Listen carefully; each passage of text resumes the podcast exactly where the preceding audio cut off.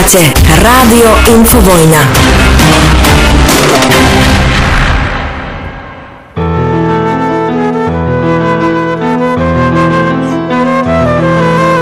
Dnes večer prišiel k nám ten náš krás srdcový, bol trochu neistý, celkom tak ako vy.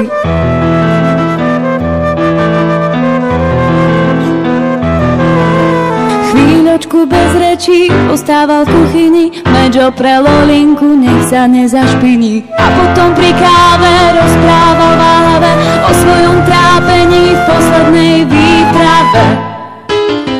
Nebol som demokrat, ani svetec svetý. Bil som sa za slávu, za vnukov, za deti. Teraz sa spýtujem, prečo ma nechcete. Na vlastných dejinách sa iba keď chcete. Prečo cudzí králi môžu mať svoju vlast a v cudzích krajinách môže ich sláva rásť? Dnes večer prišiel k nám ten náš krás srdcový, vyzeral neisto celkom tak ako vy.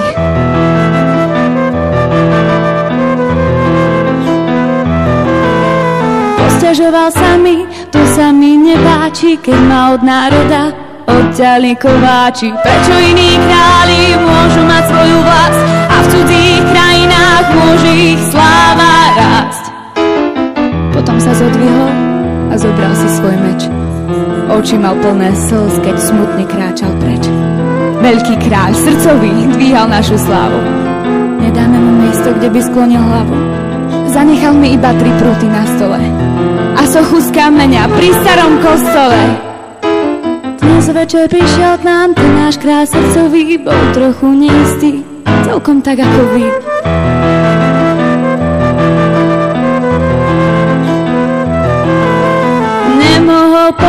Pochopiť, prečo ho nechceme na vlastných dejinách, sa iba chceme. Prečo iní králi môžu mať svoju vlast a v cudzích krajinách môže ich sláva rásť? Prečo iní králi môžu mať svoju vlast a v cudzích krajinách môže ich sláva rásť? Zanechal mi iba tri prúty na stole a sochu z kameňa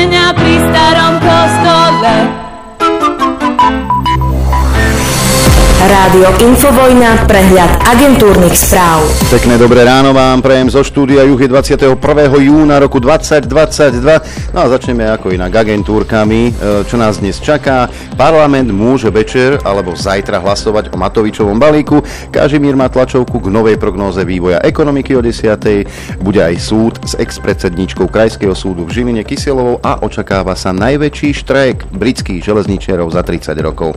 A teraz na domácu pôdu mm, slzu mm, vyroním, mm, nachystajte si aj vy kapesníky. Zuzanu Čaputovú by po troch rokoch v úrade určite volilo len 15% ľudí, ďalších 31% by to zvažovalo, ukázal prieskum Fokusu pre Markízu. Súčasnú prezidentku by nikdy nevolilo 46% ľudí. Čo ste precitli? Najviac priaznívcov má hlava štátu prekvapivo medzi voličmi progresívneho Slovenska, slobody a solidarity a obyčajných ľudí. Česko bude rokovať o podmienkach možného zaistenia slovenského vzdušného priestoru. Jaroslav Naď oficiálne požiadal Českú ministerku obrany Černochovú o zapojenie do trilaterálneho projektu Slovenska, Česka a Polska. Podľa Naďa sa majú okrem Česka a Slovenska na projekte podielať aj Poliaci.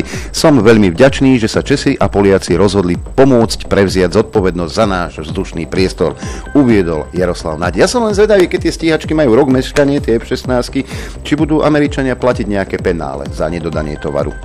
Igor Matovič naznačil, že protest učiteľov organizoval Smer a Hlas.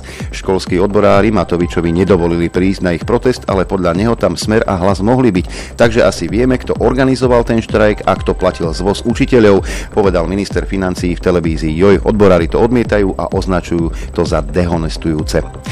No, dobrú správu mám pre vás všetkých, ktorých kvária nejaké choroby. Od roku 2024 pacient nesmie čakať na operáciu dlhšie ako rok, sľubuje ministerstvo zdravotníctva. Štát zverejnil kritériá, podľa ktorých rozdeli nemocnice do 5 kategórií.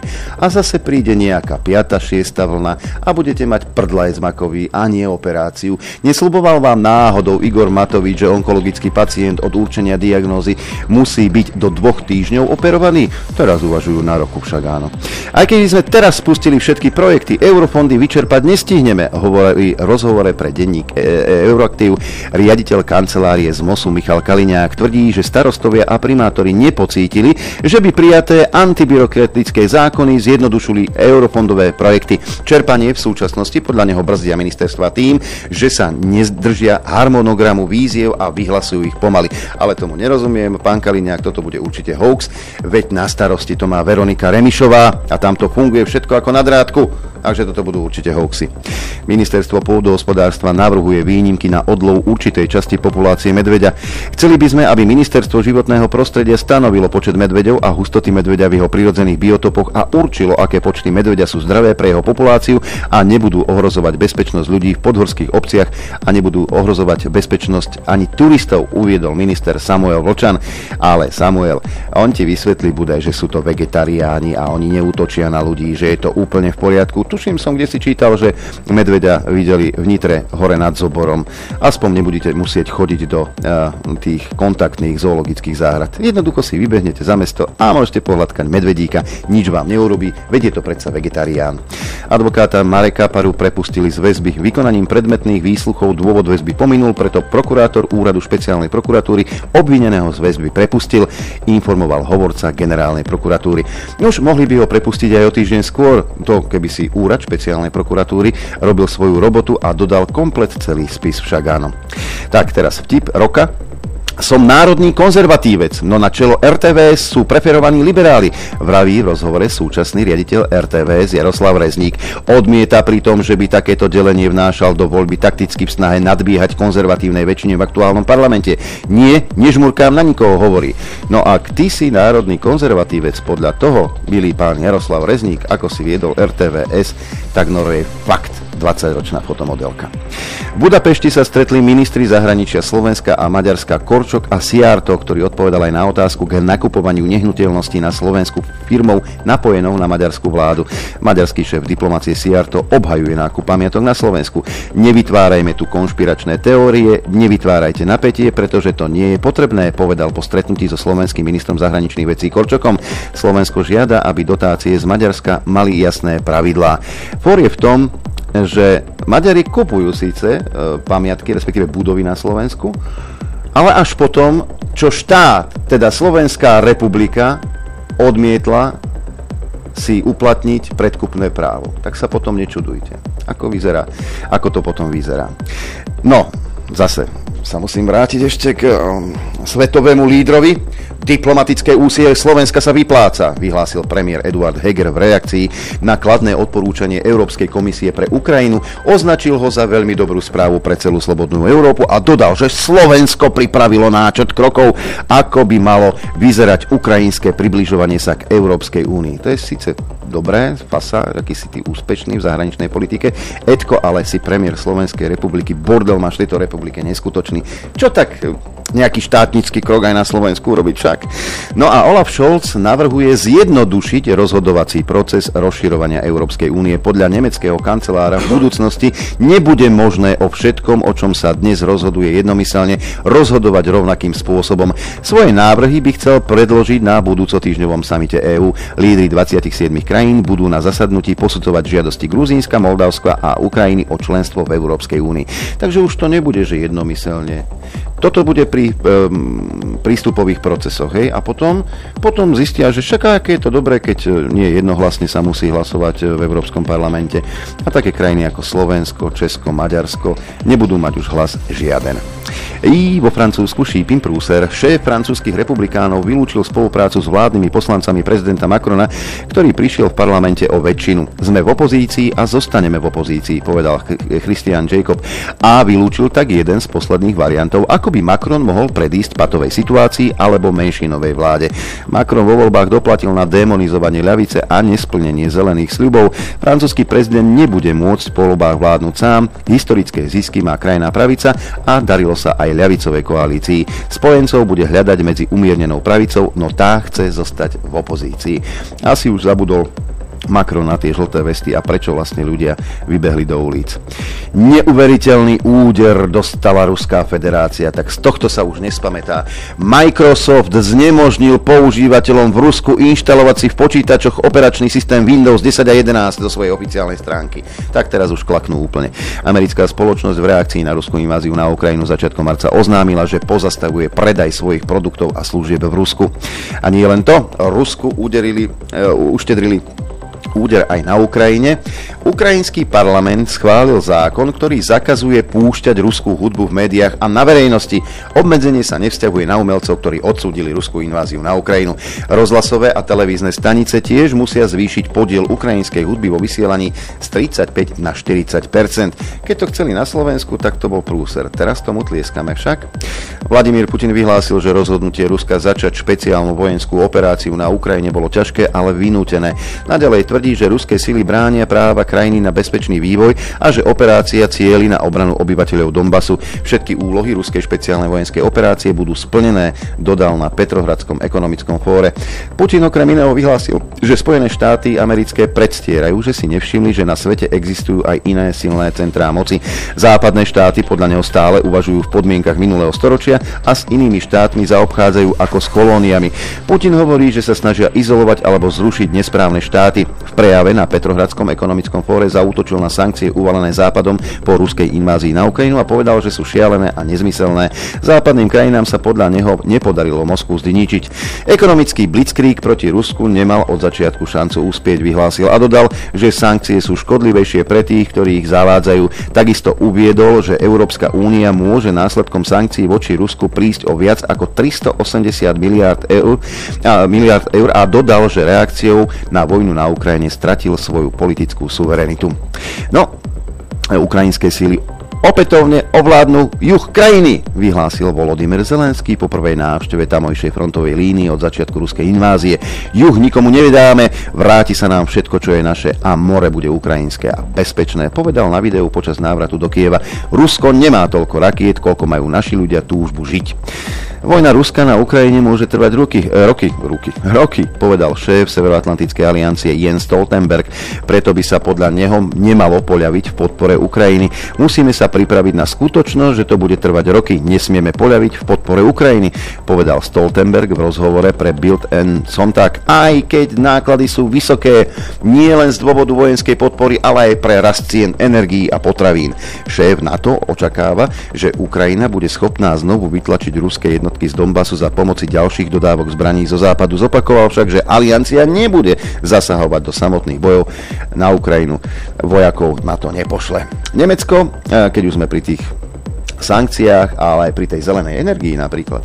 Nemecko plánuje v súvislosti so znížením dodávok ruského plynu prijať ďalšie opatrenia, ktoré by znížili spotrebu plynu a posilniť preventívne opatrenia. Uviedla to agentúra DPA s odvolaním sa na dokument, ktorý má k dispozícii. Po obmedzení dodávok ruského plynu je situácia v krajine napätá a minister hospodárstva chce reagovať, aby sa situácia nezhoršila, až sa začne zimná vykurovacia sezóna. Okrem iného sa má znížiť využívanie plynu na výrobu výrobu elektriny a v priemysle a má sa podporiť plnenie zásobníkov. Vláda na tento účel poskytne miliardy a chce aj viac využívať, a teraz sa podržte, uholné elektrárne. No a nemecká vláda chce naštartovať rozvoj veternej energie na úkor ochrany prírody. Si predstavte, tak zelená ekonomika ako si nefunguje. Znížiť sa má minimálna vzdialenosť, na ktorej sa môžu stavať veterné turbíny od osídlených oblastí a zmení sa aj spôsob výpočtu pravdepodobnosti kolízie vtákov s lopatkami turbín. Hlavne, že máme elektrínu. Ale čo tam po prírode? Nebudeme ju chrániť. Potrebujeme elektrínu. Tak toto je ten Green Deal v podaní Nemecka. Európa by sa kvôli menším dodávkam ruského plynu mohla v rámci hľadania alternatív vrátiť k spaľovaniu uhlia píše Reuters. Krok týmto smerom už naznačila nemecká, talianská, rakúska aj holandská vláda. Najväčší európsky odberatelia ruského plynu sa tak pod hrozbou energetickej krízy, ktorá by mohla nastať v zime a pre rastúcu infláciu zapríčinenú okrem iného vysokými cenami energií odvracajú od zelenej dohody pre Európu. Cena kľúčového termínového kontraktu na plyn s dodaním v júli dnes popoludní predstavovala zhruba 124 eur za megawatt hodinu, teda včera. Nie je síce zďaleka na eh, tohto ročnom ročnom maxime 335 eur, ale je to stále viac ako o 300% ako pred rokom. No, tisíce ľudí pochodovali centrom Londýna na protest proti prudko stúpajúcim životným nákladom Británii. Pomaly sa ten oheň rozhorieva. Premiéra Johnsona kritizujú za pomalú reakciu na inflačnú krízu. Inflácia v Británii a v Európe sa zvyšuje, keďže invázia Ruska na Ukrajine priniesla so sebou aj znižovanie dodávok energetických surovín a potravinových plodín ako pšenica. Ceny rástli už pred vojnou, keďže celosvetové zotavovanie ekonomík z pandémie koronavírusu vyústilo do väčšieho dobytu, dopytu spotrebiteľov. Johnsonova vláda tak čelí veľkému tlaku, aby viac pomáhala Britom zápasiacim s prudkým zvýšením cien paliva a potravín a s účtami domácnosti za energie.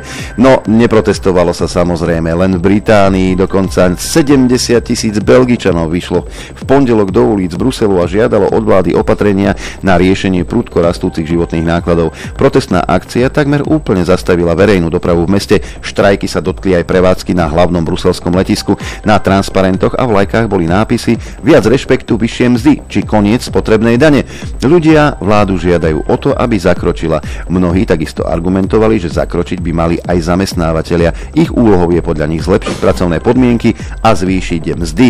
A ak si myslíte, milý Edko, milá Zuzka, milý Matovič, milý Sulík, že toto sa vám vyhne, tak ste na veľkom omyle, lenže potom už bude neskoro.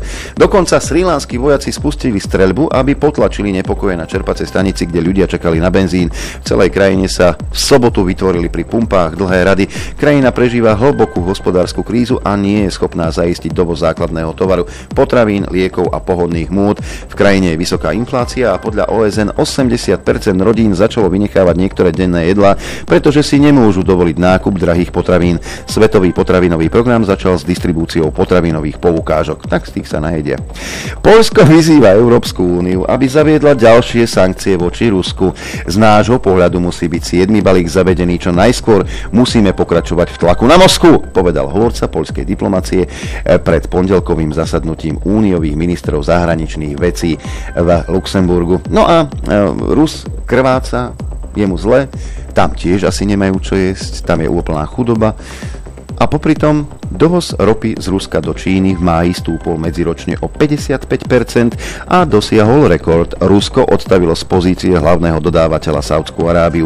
Vzhľadom na obmedzenia vývozu surovín v dôsledku západných sankcií ich predáva so zľavou a zarába.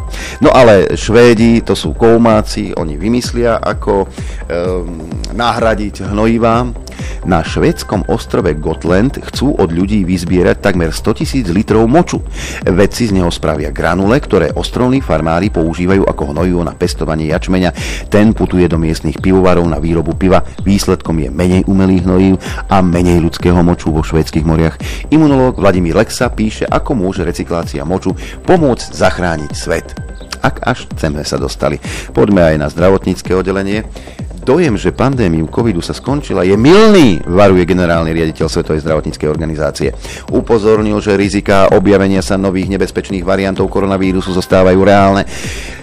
Šéf VHO uznal, že počet nahlásených prípadov covidu a úmrtí klesol o 90% s porovnaním s ich maximum v, júni, v januári. Konštatoval, že aj na základe toho boli v mnohých krajinách zrušené obmedzenia. Upozornil však, že dojem, že sa pandémia skončila je milný. Počas svojho vystúpenia v Indonézii, kde sa konalo stretnutie ministrov zdravotníctva zo skupiny G20, ktorá združuje najväčšie ekonomiky sveta, Tedros konštatoval, že VHO je stále veľmi znepokojená nedostatočným testovaním na COVID. Upozornil, že pre nízku mieru testovania testovania a sekvenovania nevnímame vývoj vírusu. To je hrozné niečo. No a keď chceme zaútočiť na nedemokratické krajiny, ja si myslím, že demarše a podobné veci by sme mali vyslať k Japonsku. Aj lietadlové lode. Japonský súd rozhodol, že neuznanie manželstiev osôb rovnakého pohľavia je v súlade s ústavou. V roku 2020 podalo viacero párov žaloby na rôzne súdy v krajine s cieľom dosiahnuť uznanie manželstiev LGBTI. Fuj, homofóbni Japonci, to je hrozné niečo. Predpoveď počasia. Aj také máme na porúdzi. Pozrieme sa najprv teda, ako vyzerá Slovensko, pod, e, čo sa týka teplôt a počasia v tejto chvíli. Na hmla. Zamračené a len 2 stupne nad nulou, inak e, slnečno, krásne, aj v Urbanove tam je 20, 19 v Gabčíkove, 18 v Bratislave, 16 v Kukyni, 17 stupňov Celzia hlási Senica, takisto Piešťany, 18 Nitra, 21 Dudince, Trenčín len 17 stupňov, takisto Prievidza, 19 stupňov Celzia Žier nad Ronom, ale aj Sliač, 21 v Bolkovciach, 16 stupňov Martin, Žilina 16, Liesek len 13, v Poprade m, pekných 16 stupňov Celzia, takisto v Telgárte, Rožňova hlási 25 stupňov, na východe najteplejšie v Košiciach, tam je 20, v Trebičove 19, 17 v Kamenici nad Cirochou, takisto v Tisinci 18 Prešov, ale aj Bardejov. Predpoveď na dnes nám hovorí, že bude takto. E, bude malá, Miech, e, miestami prechodne zväčšená oblačnosť, ojedinele najmä na severe a východe prehánky a ochladí sa. Najvyššia denná teplota 23 až 28, v severnej polovici územia väčšinou 17 až 22. Teplota vo výške 1500 metrov okolo 9 stupňov Celzia. Fúkať bude severozápadný až severný vietor rýchlosťou 10 až 30 km za hodinu. V nárazoch lokálne to môže byť až 60 km za hodinu. Dopoludne na Infovojne s Adrianom. Nielen s Adrianom, ale aj s Akčnou Peťkou. A pozor, zmena! Nebudeme vyhodnocovať dnes, nebudeme volať trom poslucháčom, ktorých odmeníme.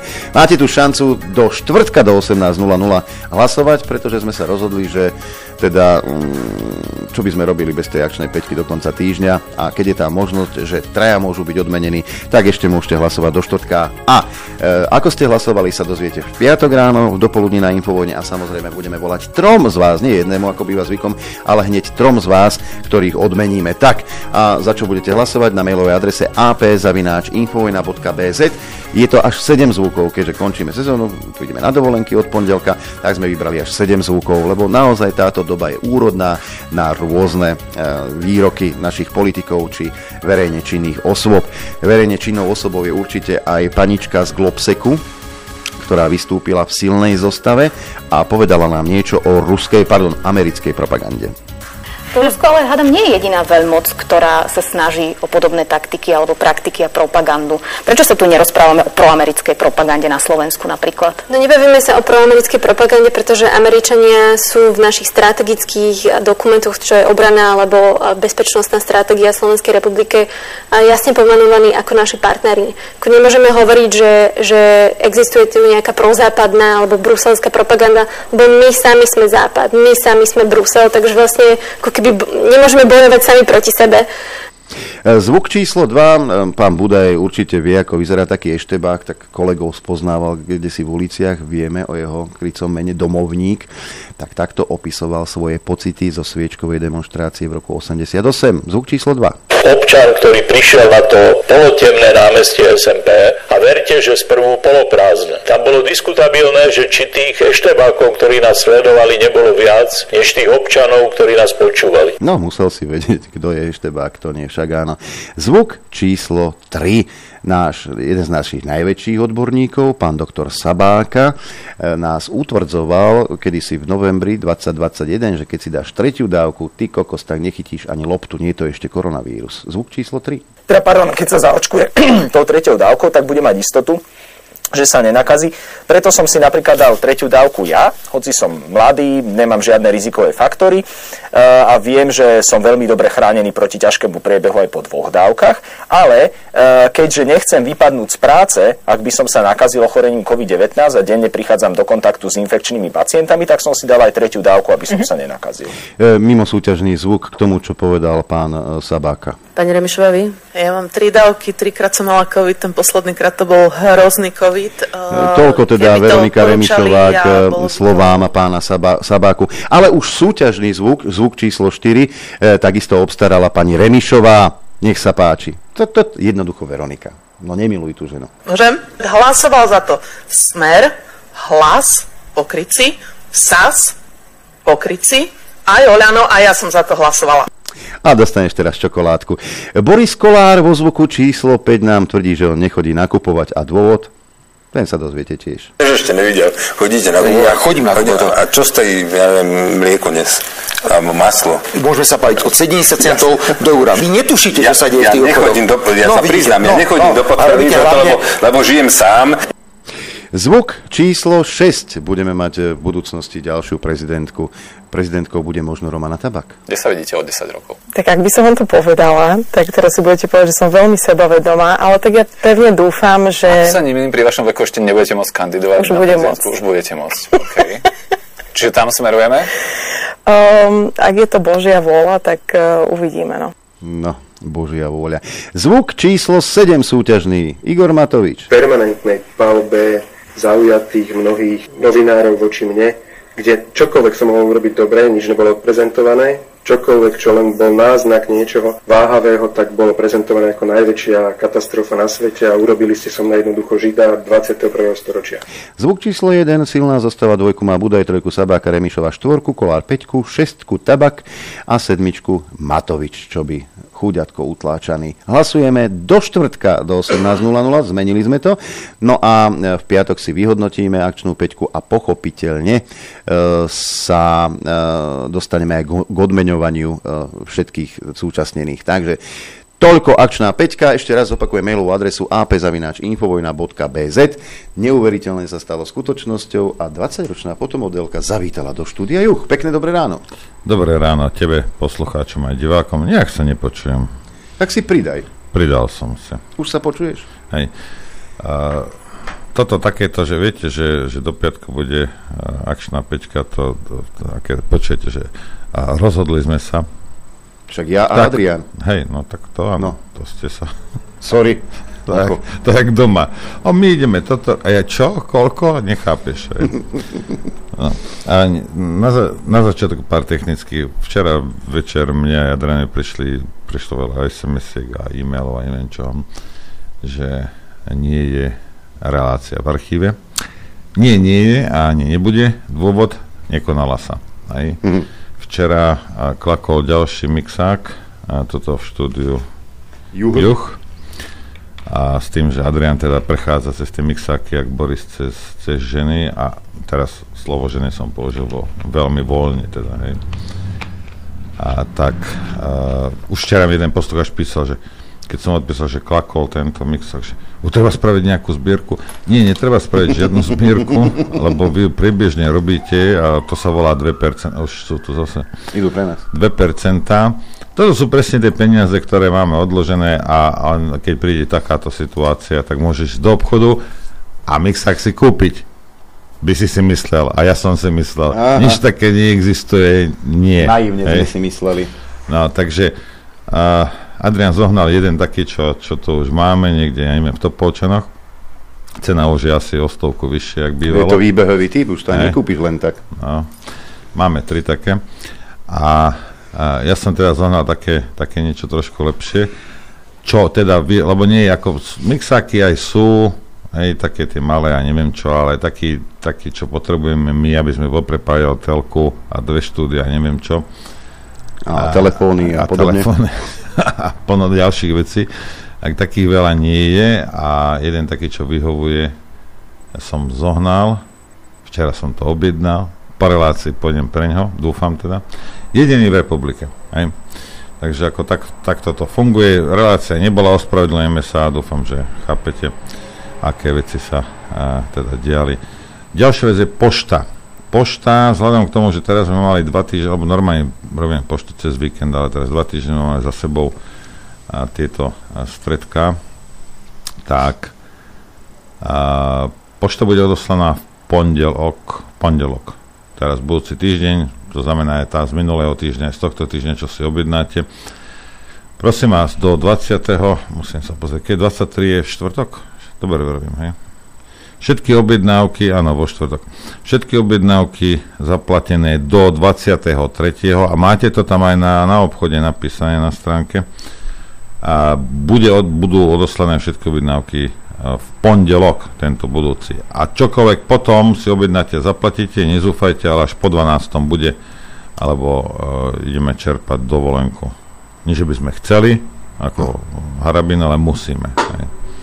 Takže piatok vlastne a posledná, a posledná relácia pred dovolenkou. No a v pondelok potom, cez, cez, víkend to spracujeme, v pondelok vám to bude odoslané, majte, prosím, strpenie.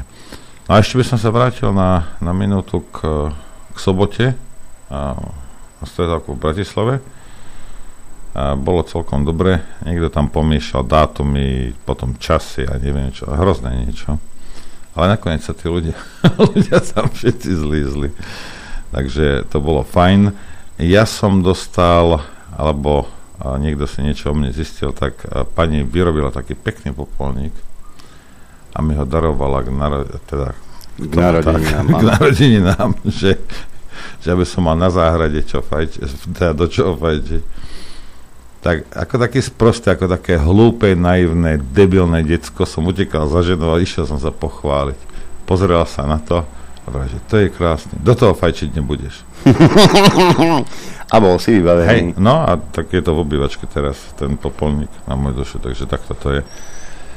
Uh, ale ďakujem. Aj, takisto ďakujeme, a ďakujeme a samozrejme a ostatným poslucháčom, ktorí prišli. Najbližšia stretávka, ktorá bude v Bratislave, alebo teda skôr v jej okolí, bude teda ako už veľkokapacitná a budeme musieť teda nájsť. Robí sa na tom, pracuje sa na tom nejaké miesto, kde sa nás dá, dá zmestiť viacej. Toľko k tomu. Ideme správy robiť, alebo ideme rovno téma je veľmi obšírna, ktorá nás čaká. Čaká nás obšírna téma. Ja len jedno video pustím. Chcel som k tomu viacej, ale v agentúrkach zaznelo teda, že je zhrozený pán šéf Svetovej zdravotníckej organizácie, že pandémia covidu sa skončila. Tento dojem je milný. A napríklad v takej Českej republike, Český minister zdravotníctva, ja tu mám niekde poznačené aj jeho meno, volá sa Vlastimír Válek, oznámil svoje priority, ktoré budú na jeseň, ak ste si teda mysleli, že, že toto tak, nie, nie toto. Očkování jako prevence závažnému a smrtelnému průběhu onemocnění, respirátor jako prevence šíření toho onemocnění a vlastní nákazy. Tyto dva kroky jsou klíčové. Toto nás čeká na podzim a my bychom chtěli, aby Evropská unie ty pravidla sjednotila, aby udělala jednotné doporučení a ono už se to postupně děje. Pro evropské občany chceme, aby čtvrtá dávka, pátá a další dávky, které opravdu, dokud virus nezmizí, tak jako u chřipky, budou muset být každý přelom jara podzimu, aby tyto nové dávky byly vždycky provázeny s tím, že budou reflektovat ty nové mutace nebo rekombinace viru. Tak, ak ste si mysleli, ak ste si mysleli, že bude koniec, tak, tak na to zabudnite. Plány sú jasné? Počúvajte, nie, nie, niekedy sám včera, bol som na Boroch dať ten mixák a pozeráme a oproti šla a tak 30-ročná ženská a normálne mala tento na, na, na rušku mala.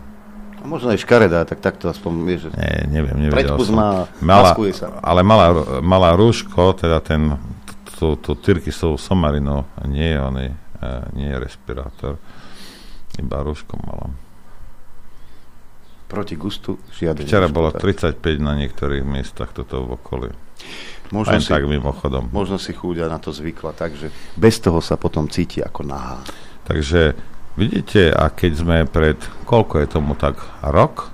No, aj niečo keď sme tuto si robili srandu, že bude 7. 8. dávka a teraz už vidíte, tejto vyzerá ako konšpirácia som a možno naozaj posilne bude, že aj neviditeľné a to už budeme najväčší frajeri na svete. a po 7. začnú miznúť tí ľudia, hej, tak predpokladám, že minister bude tvrdiť, že zostali neviditeľnými, lebo ťažko sa bude vysvetľovať umrtnosť. Poďme sa asi zahrať. Dopoludne na Infovojne s Adrianom.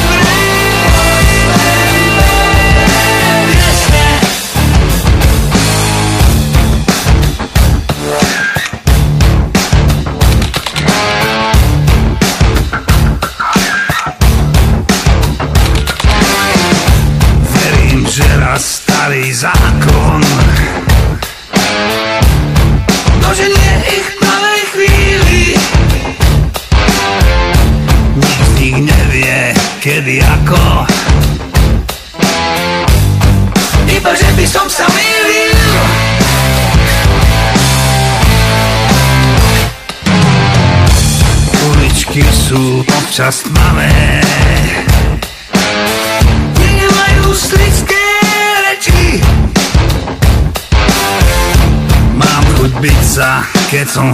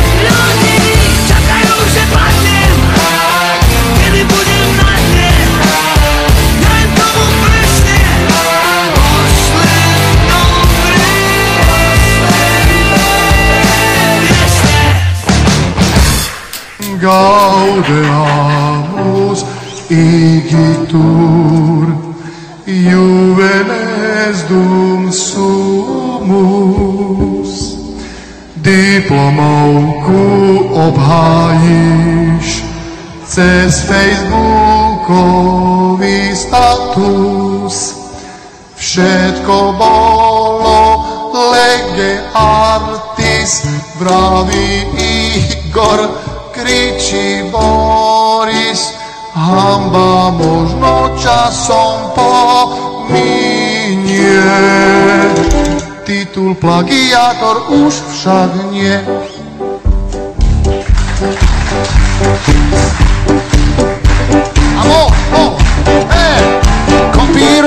čokoľvek, v tom sme ozaj skvelí.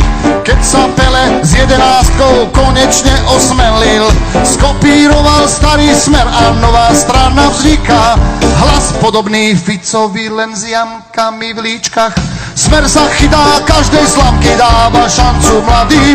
Malý Kali sa hneď chytil, no humor nevyladil. Robo skúsil na záchranu nové tváre predstaviť. Monika sa podujala jemnú rovno porodiť. Do Bruselu išiel Igor riešiť miliardy. Za niektoré statusiky som sa za ňo hambil. Čo spravíme s eurofondmi, ešte sotva tuší. On nám radšej ukazuje hrniec plný mušlí.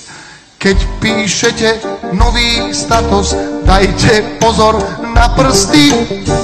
Ako zistil Maroš Kramár, nie každý to odpustí. Sústreďme sa na záchranu nie na pseudotémy. Viacej ako miliardy zdravý rozum zmení. Tento text napísal opäť Števo Hric. Va, va, va, va. O, o,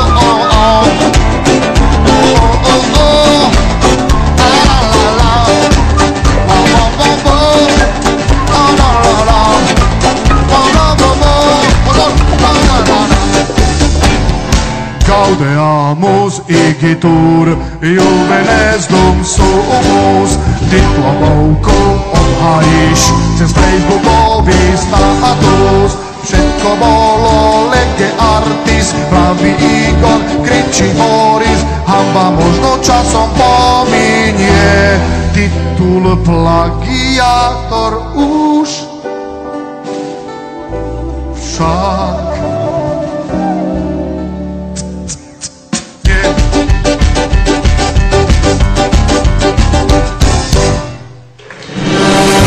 Len vďaka vašim príspevkom sme nezávislí. Nezávislí. Rádio Infovojna.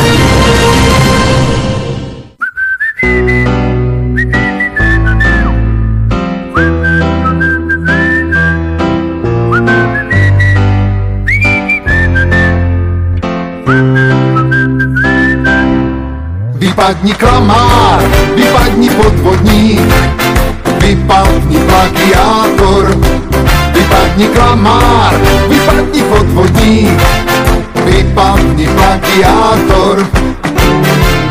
Čakali sme zmenu, tá žiaľ Bohu padla. My sme vôbec nečakali, chlapa srala banda. Bojovník sa zmenil hrdinu na sráča. Tečú z neho litre klamstiev a to nás vytáča. Vypadni klamár, vypadni podvodník, vypadni plagiátor. Vypadni klamár, vypadni podvodník, vypadni plagiátor. Vypadni klamár, vypadni podvodník, vypadni plagiátor. Vypadni klamár, vypadni podvodník, vypadni plagiátor. Nemení sa účes, ani retorika, Zmenilo sa postavenie a narástla pícha. Nikto ti neverí, máme na to dôvod. Každý z nás už ledva čaká na tvoj rýchly odchod. Vypadni klamár, vypadni podvodník, vypadni plagiátor, vypadni klamár, vypadni podvodník, vypadni plagiátor, vypadni klamár, vypadni podvodník, vypadni plagiátor, vypadni klamár, vypadni podvodník, vypadni plagiátor.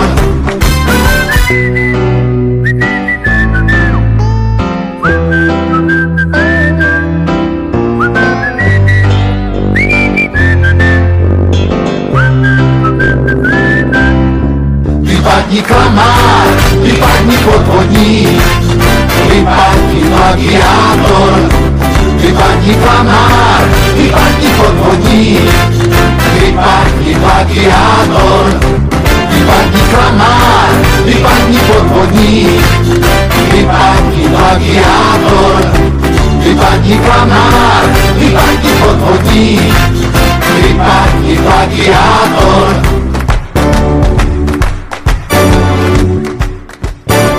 Chcete vedieť pravdu? My tiež. Počúvajte Rádio Infovojna. A teraz pre istotu nie je vidieť mňa. Nie je vidieť mňa pre istotu, ale to vôbec nevadí, lebo na obrázku máte možnosť vidieť pána Volodymyra Zelenského. A vyťahne ma. Dobré ráno každému. A mňa je vidno? Teba je. To je dôležité, to nič inšie nepotrebujeme vedieť. Dobre, poďme sa, poďme teda sa pozrieť na tému. Dnešnou témou je Ukrajina. Ja som v roku 2014, sa mi zdá, a mal reláciu s jedným chlapcom v tej dobe. Vtedy chlapec, dnes muž. Vtedy chlapec, dnes už mladý muž. A o Ukrajine, keď e, vlastne to, keď to celé tam začalo. A chlapec tam chodil, lebo tam mal dievča v Mariupole, ak sa nemýlim. A z hodou okolností predminulý týždeň na Šierave sme sa s chlapcom stretli zase po 8 rokoch. Tak sme si povedali, že bolo by dobré, že, lebo tak videli sme, že, že uh, s tým dievčaťom sú manželia, že tak som predpokladal, že a tam musel chodiť hore-dole a, a asi, že čo sa deje. Ukázalo sa, že áno. Tak sme sa dohodli, že dnes by sme urobili uh, opäť reláciu a pozreli by sme sa aj na tých 8 rokov a čo sa tam dialo a čo sa tam deje teraz a pohľadom človeka, ktorý proste tam má rodinu. Hej? A predpokladám, že budete počuť niečo, čo, čo ste na, čo na Markíze na Jorke počuť nebudeš, ale to nevadí, preto si si zapol Infovojnu. Dovolte mi, aby som privítal nášho hostia, a, ktorým je Marek Naď. Dobré ráno. Srdečne všetkých pozdravujem a veľká vďaka, že som mohol prísť uh, Eš, ešte, ešte to neskončilo, ešte ešte to. Len aby som nezabudol, tak preto. Dobre, na začiatku dobre. ako vôbec. Dobre, a my keď sme sa stretli, ty už si bol ženatý, alebo iba si chodil s tým dievčaťom? Uh, už sme boli ženatí, ale tým, že vlastne uh, naše zákony a pravidla nejak uh, neriešia, že proste sme boli manželia, alebo mali sme svadbu v decembri 2013 a manželke končili víza, tak uh, musela odísť, no a ja som potom v podstate sme sa snažili spojiť, aby sme podali aspoň na... Tým, že nemohla prísť na Slovensko, tak sme na veľvyslanectve v Kieve podávali žiadosť e, o tzv. zlúčenie rodiny. Takže aj to bol dôvod, e, prečo som tam bol aj v 2013. A predtým teda, ako vôbec ten Majdan e, začal, tedy som ešte absolútne netušil nič a žil som v takom vlastnom svete. S tým, že médiá si tak asi na 80% hovoria pravdu a tých 20 je možno nejaké jemné, nejaké také zavádzanie alebo nejaké tendenčné veci. No a videl som tam obrovské vysielace štáby, BBC, CNN, si hovorím, tak asi možno nejaký vianočný koncert alebo novoročný tým, že uh, Ukrajina je pravoslávna, čiže uh, oni majú tie Vianoce posunuté. A až potom odstupom času, hej, keď som tam bol aj e, vo februári 2014, v máji 2014 tým, že vlastne tam uh, prešla streľba, bol tam prevrat e, organizovaný, takže tým, že človek uh, ako milujem svoju krajinu a považujem sa za takého patriota, častokrát hovorím, že nie som ani proamerický, ani proruský, proste som Slovák ako repa, aj keď s krásnym uh, maďarským priezviskom.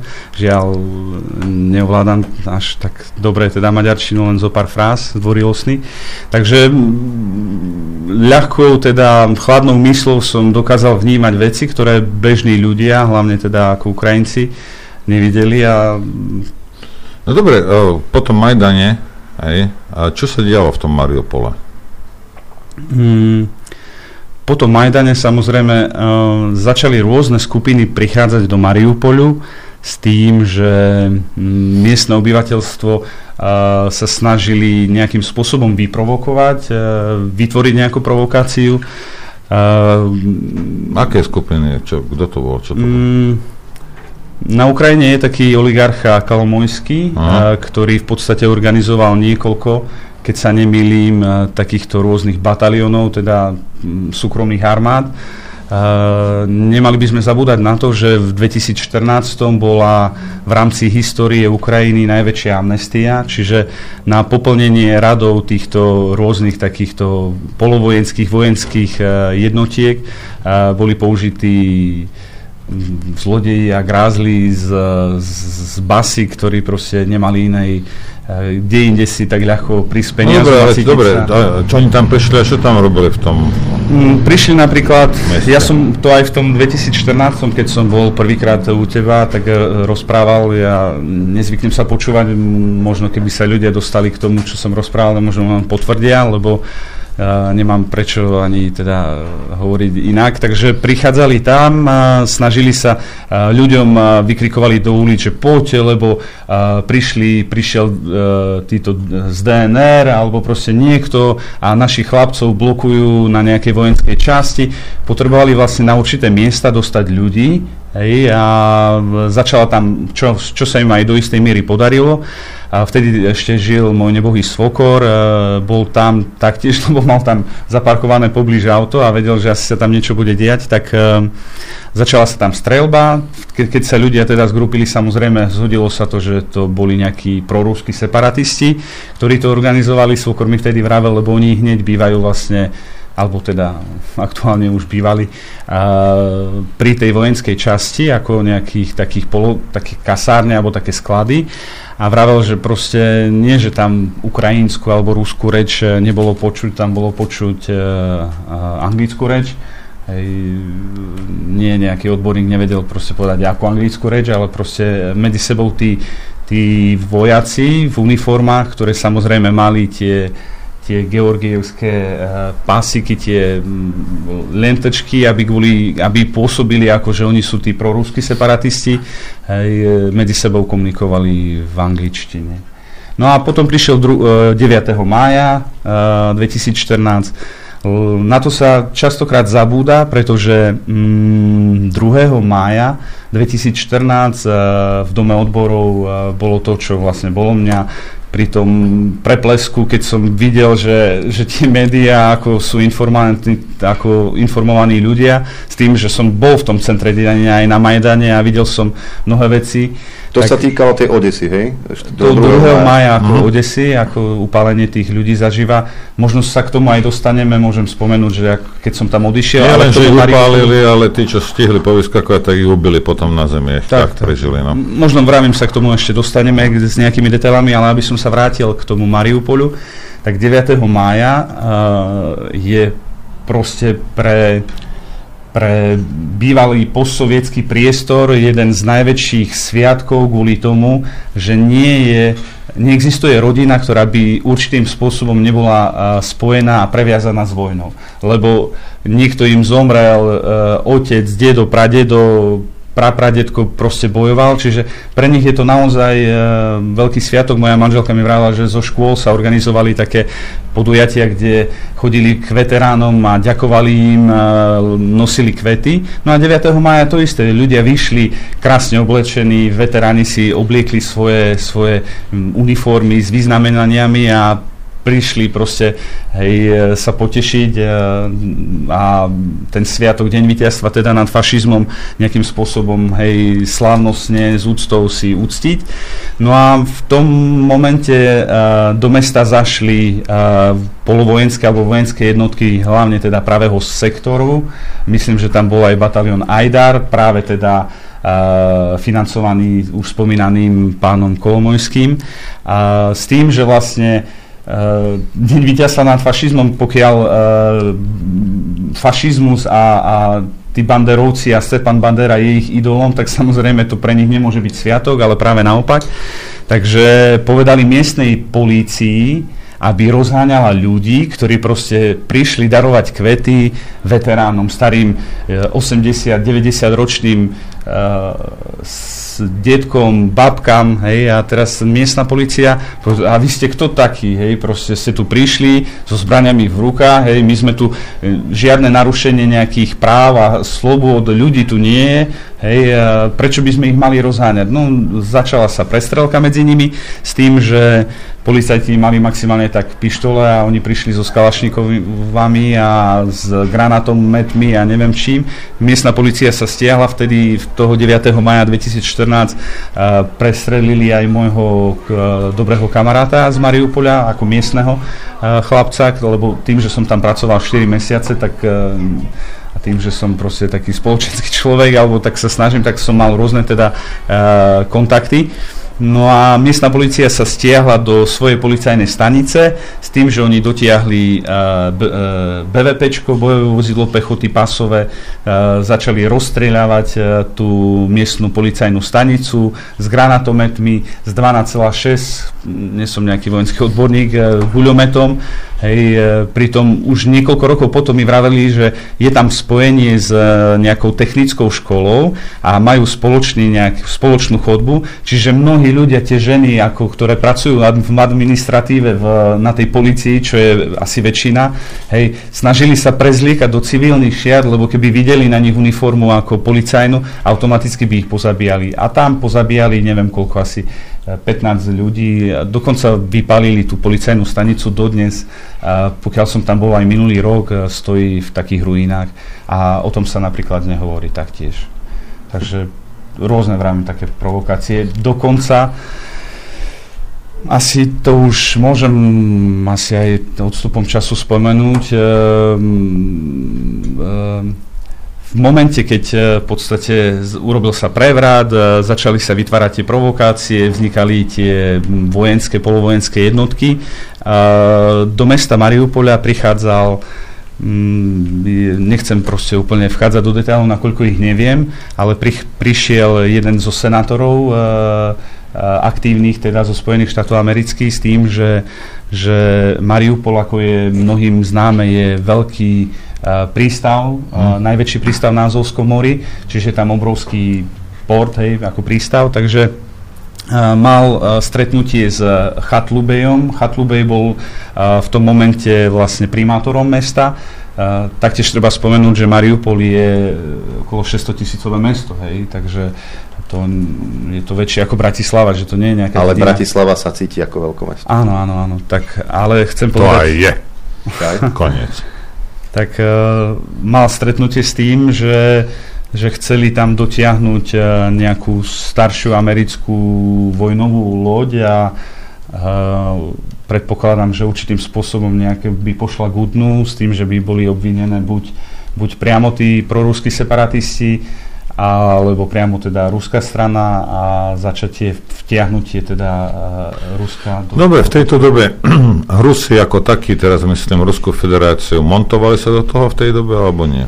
Žiaľ, žiadnym spôsobom. Žiadnym ale spôsobom. že zelení mužičkovia tam boli.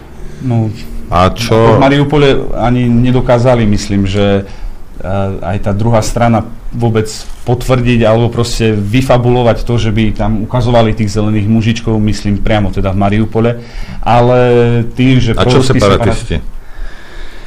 Separatisti, no akí separatisti? To sú miestni ľudia, ktorým proste, ktorí, ku ktorým prišli a začali rozprávať o tom, že my vás naučíme rozprávať po ukrajinsky Pritom tí ľudia, ktorých tých Mariupolcov išli učiť tej ukrajinštine, sami rozprávali na nejakom zmese e, rusko, poľsko, slovensko, maďarskom e, jazyku, čiže to s literatúrnou, spisovnou ukrajinštinou malo e, dočinenia asi tak ako, ja neviem, slon s blchou. No síce blcha môže byť na slonovi niekedy, ale možno zlý príklad. Takže mm, Mariupolci dokonale poznali e, spisovnú e, ukrajinštinu, ale pre nich bolo prirodzené ako materinský jazyk ruština. Väčšina ľudí boli teda rusky hovoriaci tam? Áno, áno. áno.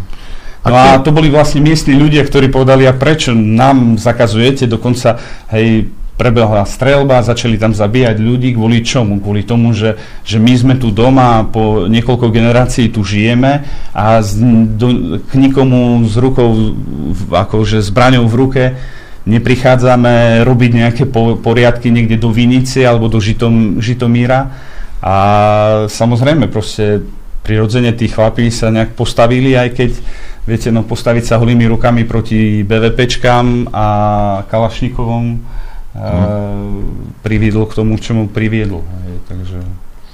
Dobre. A tam bolo by potom nejaké referenda. To ako prebiehalo? Alebo kto, kto to vôbec zorganizoval? K čomu to bolo tie referenda? Mm, bolo, prebehlo referendum v tom Mariupole s tým, že jeden aj z tých aktivistov v podstate toho referenda bol jeden uh, bývalý teda priateľ eh, manželkynej sestry, hej, čiže proste som ho veľmi dobre poznal, eh, že to bol proste ako, hej, to organizovali miestni ľudia v, mm, v mestskom, na mestskom úrade, ktorí v podstate kvázi hej, nejakým spôsobom no, obsadili. Prišli tam a tým, že vlastne tam už prebehali rôzne teda akcie a provokácie, tak množstvo, alebo teda väčšina z nich boli práve zamestnanci toho mestského úradu, čiže nie, že nejakým spôsobom násilným tam vtrhli a povedali, že my sme tu teraz akože páni, takže organizovali to miestni ľudia, mnohí vyšli, mnohí sa báli, lebo proste tie provokácie uh, tam boli a vravím, obrovské peniaze boli vyčlenené na to nielen Kolomojským, ale aj oligarchom ďalším Achmetovom kvôli tomu, že Mariupol e, je dalo by sa povedať, že veľkým metalurgickým kombinátom. Na jednej strane e, kombinát Iliča, na druhej strane vlastne e, železiárne Azostal, kde hmm. som v podstate pracoval a Ty si tam robil? Tam, áno, áno, nastavali, spúšťali sme tam linku, tzv. rovnačku za tepla, aj upravovňu vody na urychlené uchladenie vlastne. Dobre, k tomu sa dostaneme potom, k tomu Azostal. Dobre, a teraz to referendum prebehlo a, a čo? Jaký bol výsledok? Tak výsledok aj teda diváci, posluchači s odstupom času môžu už sami vydedukovať s tým, že vlastne uh, holými rukami bez nejakej podpory zo strany nejakým spôsobom hej, iných krajín, Ruska alebo tak, uh, nemali šancu, čiže nabehli tam uh, novovytvorený teda batalion názov, cítili sa tam ako úplne proste majstri sveta. A potom išlo dlhé, dlhé obdobie, no pokiaľ sa nechceš ešte mm, k tomu nejak úplne vrátiť, s tým, že uh, dokonca svokra mi posielala mm, fotky, uh, je taká kuriérska služba na Ukrajine, mnohí možno, ktoré, ktorí chodia na Ukrajinu, to poznajú, no volá sa Nová počta a tým, že vlastne uh, ponaťahovali tam rôznych teda ľudí zo, hlavne zo západnej Ukrajiny, m, ktoré slúžili v tých e, batalionách e, Azov, Ajdar a tí, ktorí vlastne tam, tam v tom Mariupole operovali a operovali teda donedávna hej, za tých 8 rokov. Takže oni v podstate sa tam správali, správali ako čisto na okupovanom území, e, znasilňované ženy, zabíjani proste mladí ľudia, m, kopec nešťastí s opitými e, vodičmi, teda tých všelijakých e, Land Cruiserov a, a takýchto pick-upov, mm. hej, mhm. ktoré mali, ako to skôr mi vyzeralo ako niekde zábery zo Sýrie, hej, oni pomaľované. Islamský štát. Áno, kaky, farby a napríklad chodili na diskotéky so samopalom opity, úplne sa správali ako majstri sveta, dokonca uh, stiahovali do auta aj moju švagrinu, Hej, našťastie sa jej podarilo vlastne utiec, ale uh, kopec, proste kopec proste ľudí bolo pozabíjaných, zmizli, dievčat, hej, a oni sa tam správali tak, že nie, že len nejakú elektroniku si brali, čo sa im páčilo, lebo no, no čo, prídeš, niečo sa ti páči. Ale oni tú elektroniku brali preto, aby si mohli opraviť tanky. Jasné, jasné. A chladničky, svokra mi dokonca posielala fotku, ako uh, obrovské rady v tej kuriérskej službe sú a tam, po, nie že vravím ako tú elektroniku a mikromunky a neviem čo, ale vyrezané kované brány, dokonca mi poslala aj e, nápis ta, na takej tabličke, že pokiaľ posielajú e, radiátory, tak nech z nich prosím vylievajú vodu.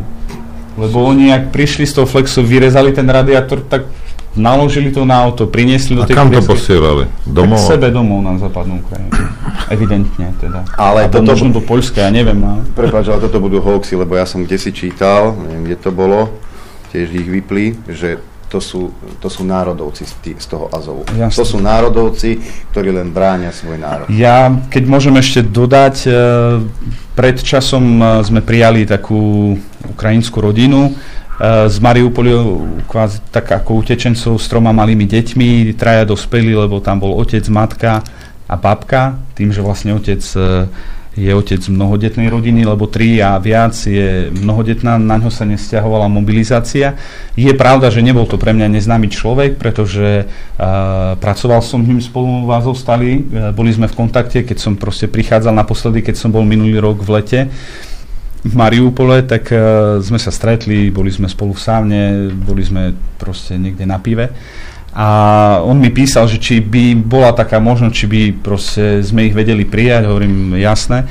No a jeho vlastne svokra, ktorá bývali u nás okolo dvoch týždňov a mm, teraz sú v Nemecku, tak ona vravela, že jej uh, kolegyni z práce zastrelili azovci syna, A hovorí, len kvôli tomu, že proste niekde bola partia a bola nejaká debata oni sa proste radovali, smiali a Azovci išli okolo a oni si mysleli, že oni sa smejú na nich, tak proste ich zastrelili, hej.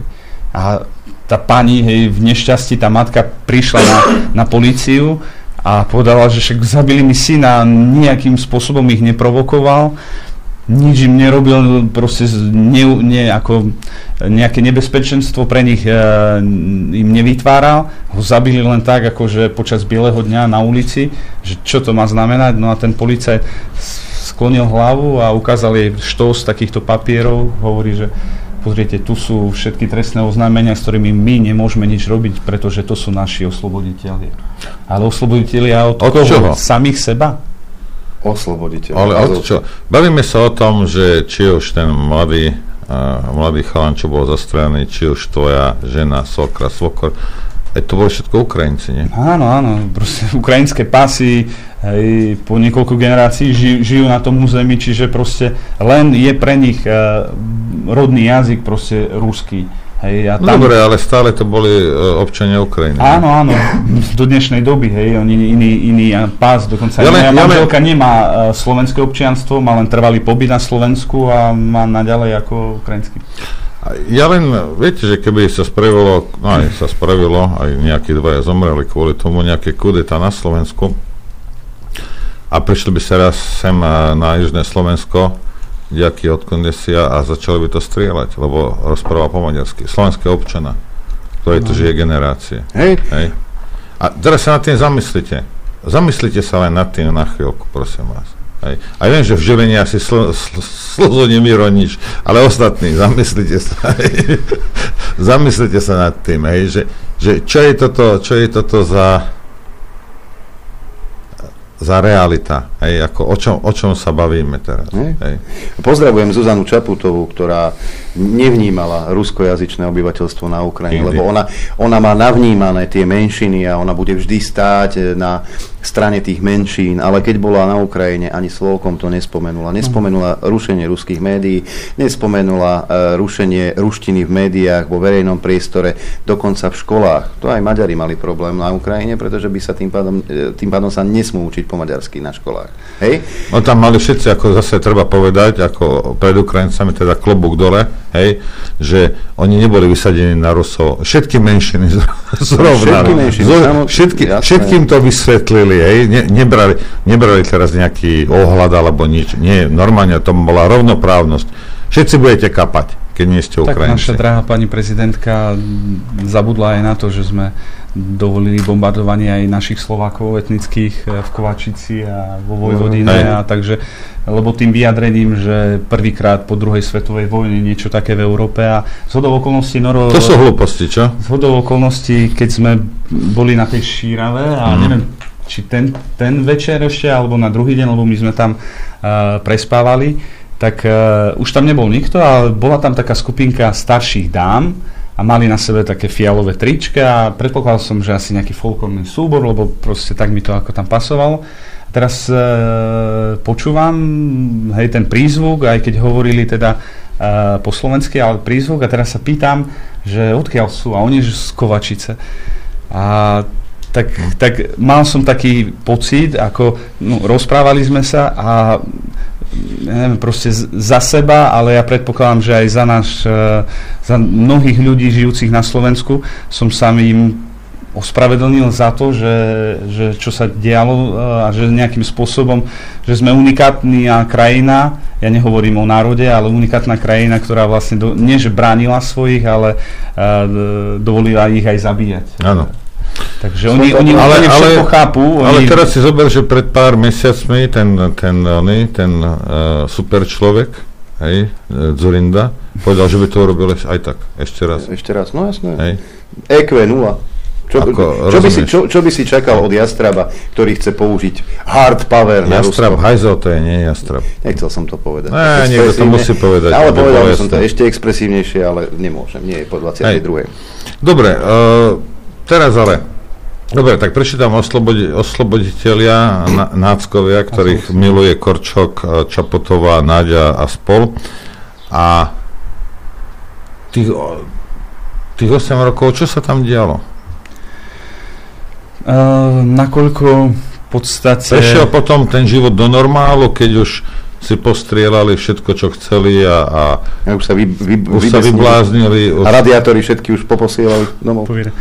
Tak uh, samozrejme uh, tým, že vlastne Že som tam chodil, neposlali domov. no, No, vedel no. som to odstupom času teda už aj nejakým spôsobom vstrebať a zamýš- zamýšľať sa nad tým. Uh, oni evidentne tým, že vlastne vznikala nenávisť obyvateľstva tým, že oni sa tam ozaj správali ako majstri sveta a žiadne semafory pre nich nefungovali a ľudia tam... Počkaj, tí. Ukrajinci, čo rozprávali po slovensky, a teda po, po rusky, tí Ukrajinci, nemali radi náckov? Mali problém s náckami? No pokiaľ sa tí osloboditelia v úvodzovkách správajú úplne ako, ako okup- okupačné sily počas druhej svetovej vojny na strane Wehrmachtu alebo proste Maďarska a iných týchto ktorých koalícií, ktorí sme a žiaľ Bohu aj, aj my e, prichádzali na východný front, e, tak e, samozrejme keď vidia, ako zabíjajú ľudí a, a sú zmiznú teda ženy a teda dievčatá, tak samozrejme vznikal nejaký odpor, takže oni to tak ako takticky sa snažili uh, dostať uh, tie jednotky z mesta, aby oni tam uh, formálne kvázi ako neboli, ale de facto tam uh, zabrali si uh, najkrajšie penzióny za mestom, nakoľko uh, Mariupol je prístavné mesto na Azovskom mori, je to pobrežné mesto, uh, čiže a dom, ktorý sa im páčil pri pobreží, si zobrali vlastne pod svoju ochranu, ako Aha, oslobodili ho hovorí, aha. od, od tých miestnych obyvateľov s tým, že si tam poprivádzali vlastné rodiny, deti dokonca, no, tu urobili si nový život, lebo... Matovičov dom by sme mohli takto ochraňovať. Čo tým to? No Že a... tam Mali 20, 20 so samopálmi sa prídeme pozrieť a povieme, že oj, tak to, toto je pekný dom, tento budeme chrániť. Berieme si pod ochranu. Znútra. Aj tak bývaš v Rakúsku na ambasáde, tak je ti to jedno. Alebo v ústave. Dobre. Ich tendenčne v podstate ako vyhnali z mesta, ale proste fungovali tam s tým, že e, začalo sa robiť to, že mesto sa začalo opravovať, e, kvôli ľuďom začali zalepovať oči s tým, že vlastne nejaký trávniček a neviem čo, hej.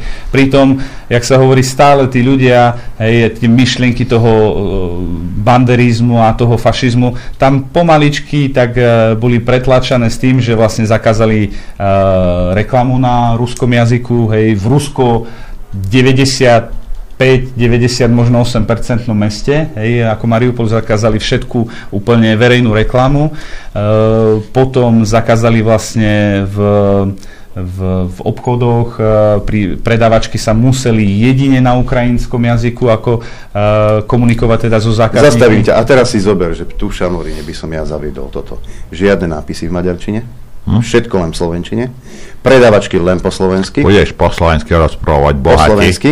A, a na úradoch všade bude, a keď ťa budem počuť na ulici, Hm. že hovoríš po maďarsky, tak ti tresknem latou po krížoch. Alebo ťa zastrelím. Alebo ťa zastrelím. A teraz si to zoberte, hej? Šamorín, Mariupol. Kde je Zuzana Čaputová, ochrankyňa e, menšín? Čo? Toto porovnanie si zoberte. Dobre, takže no oni tam akože ten, ten, uh, ten, prav, ten názov, tam čo ako, oni, oni tam boli akože čo teraz? Dobre, už, už všetko oslobodili, čo sa dalo, všetky radiátory, aj Pelegrini, všetci už boli v Lvove. A, a čo ďalej? Ako, Čo neviem, tam, ro- akože, čo tam akože potom robili oficiálne?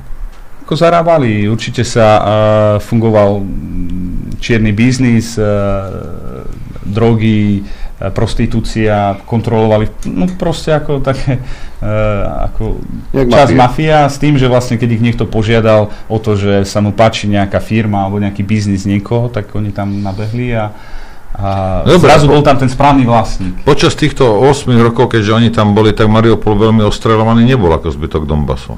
Nemal ani dôvod, pretože tam žiadni želen, zelení mužičkovia, ani žiadni vojaci alebo nejaké milície z Dobre, Donecka. čo, čo zbytok Donbasu, alebo tam, tam chodili Rusi, alebo ako to bolo? Alebo ob, takto obstrelovali Ukrajinci, lebo tvrdia, že ich obstrelovali.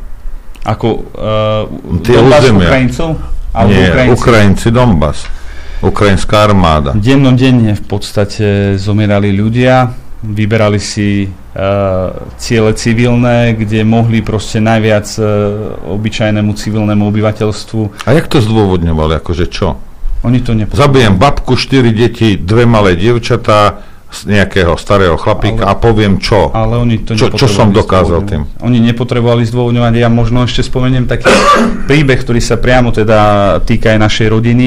Uh, volal náš teda rodinný známy, ktorý žije v podstate starý pán v, vo Lvove, že tou mobilizáciou poslali jeho syna. Mm, na práve ten hej, východný front, alebo teda k Mariupolu a že či proste by tam nezašli, že či niečo nepotrebuje, hej, alebo nejaké cigarety.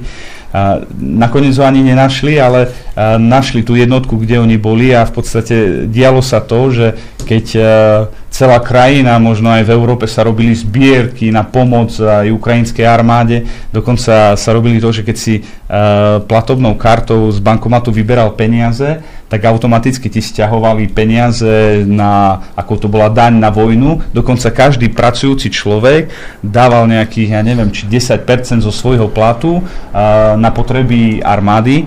No a tí, ktorá, ktorá vraždila domáce ktorá, jasné, jasné, ktorá vraždila, ale išlo, došlo teda k tomu, že tí ľudia proste prišli počas, ja neviem, nového roka k tým, k tým jednotkám, ktoré boli vlastne pri tej dedine uh, Novom Línovka to je tam blízko Mariupoľa, síce už myslím, že v Zaporovskej oblasti.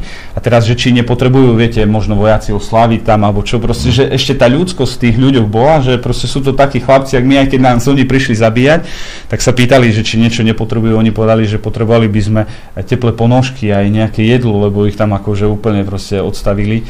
A jednotky, ktoré uh, prestali, čo sa stal ten príbeh uh, a priamo som rozprával s ľuďmi, ktorí tam boli vo Volnovache. A tam boli jednotky ukrajinskej armády, ktoré a, delostrelecky ostreľovali pozície hlavne na Doneckovom smere. S tým, že vlastne keď im miestni povedali, že pozrite, však tam nie je žiadna ruská armáda, ako tam tvrdia, pozrite tie azimuty, podľa ma, tam sú proste civilné oblasti. Oni, viete, ne všetci boli tam úplne akože vygumovaní, tam boli normálni chlapci. Povedali, že jasné, však my proste, lebo im bolo povedané, že uh, ruská armáda, vy tu držíte a ide vojna a toto, pritom oni, žiadna ruská armáda a strieľali vlastne po, po civilistov, tak keď oni vlastne videli, že fakt, že majú pravdu a miestni im dovoľovali sa kúpať v ich uh, saunách, hej, lebo uh, a v kúpeľoch, hej, kde mali niekde chaty alebo nosili im tam jedlo a oni proste povedali, že nebudeme zabíjať tých ľudí, ktorí nás tak akože príjmajú a ktorí sú tu miestni, ukazovali im pasy a to, tak uh, vtedy vlastne prišiel z batalionu, myslím, že Ajdar, priamo na vrtulníku uh, Privatbanka, pretože Kalamojský uh, bol alebo je vlastníkom Privatbanku, ktorý je asi najrozšírenejšia taká super moderná, viete, oni to tak, aby uh, ten uh, trh uh, marketingovo zobrali, takže nejaké výhody a neviem čo, čiže Privatbanka je veľmi rozšírená na Ukrajine. Ale na Slovensku. Takže v každom okrese. Čiže uh, za, uh, prileteli na vrtulníku a tých chlapcov proste s guľometom rozstrieľavali. Dokonca, Tý, tých vojakov? Tých vojakov Lebo nechceli zabíjať lebo Ukrajincov. nechceli zabíjať Ukrajincov. S tým, že vlastne... Takže Ukrajinci zabíjali ukrajinských vojakov, lebo nechceli zabíjať ukrajinských civilistov. Tak neviem, čo ti mám na to povedať. Hej. Nič, ja len, ja len sa snažím to pochopiť. S tým, že ešte vlastne tí miestni ľudia na toľko uh, ten vzťah si vytvorili k tým mladým chlapcom, hej, že ich zobrali, uh, priniesli rôzne um, uh, obliečky z posteli, aby ich dokázali hej, im zastaviť nejaké krvácania, odniesli do miestnej nemocnice, Hej, minulý rok, keď sa nemýlim, keď som cestoval do Mariupolu, cestoval som so ženou, ktorá vlastne je sestričkou v tej nemocnici a hovorí, že proste ich tam miestni na svojich autách, ja neviem, na Žiguľákoch, alebo to je jedno proste, na akých autách priniesli do tej ne- nemocnice.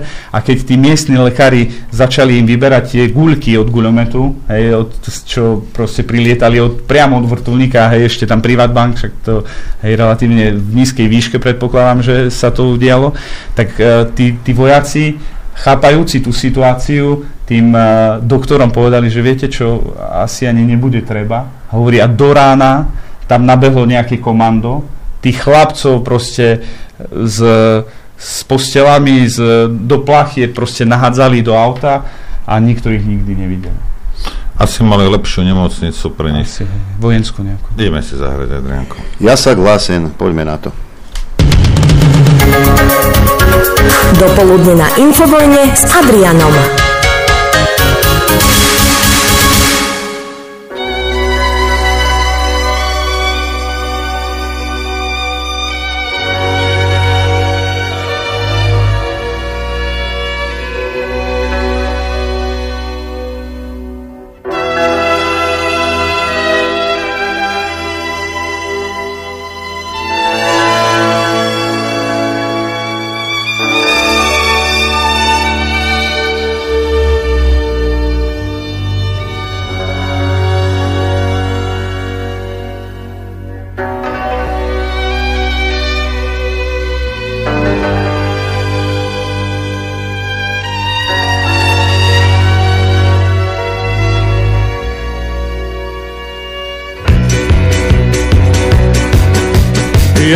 Ťa, dievča, ľúbil, keby si sa trošku smiala.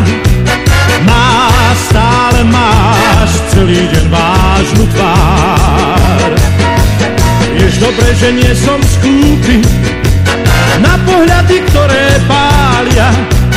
Skús usmiať sa, veď je to krásny dar. Začne ti líčka, smiech schová žiaľ Do tvojho sníčka dá ti dar. Dar, ktorý v nás rozhojdá čar, dá srdc. Smiech zohreje ústa, smiech je náš dážď. Žiaľ smetná pusta, nech vtedy hrá. Kapela chýrna, čar dáš dvoch srdc. Keď sa dvaja veľmi ľúbia Píšu v tanci nežné básne Viem, pre nich znie Vtedy len jeden tón. Pri cymbale ticho slúbia Že im bude spolu krásne. Spier horúcich Zazvoní lásky zvon Zažne ti líčka, smiech schová žiaľ. Do tvojho sníčka dá ti dar Dar, ktorý v nás rozhojdá čar, dá srdc. Smiech zohreje ústa, smiech je náš dážď Žiaľ smetná pusta, nech teda hrá. Kapela chýrna, čar dáš dvoch srdc. Hej! La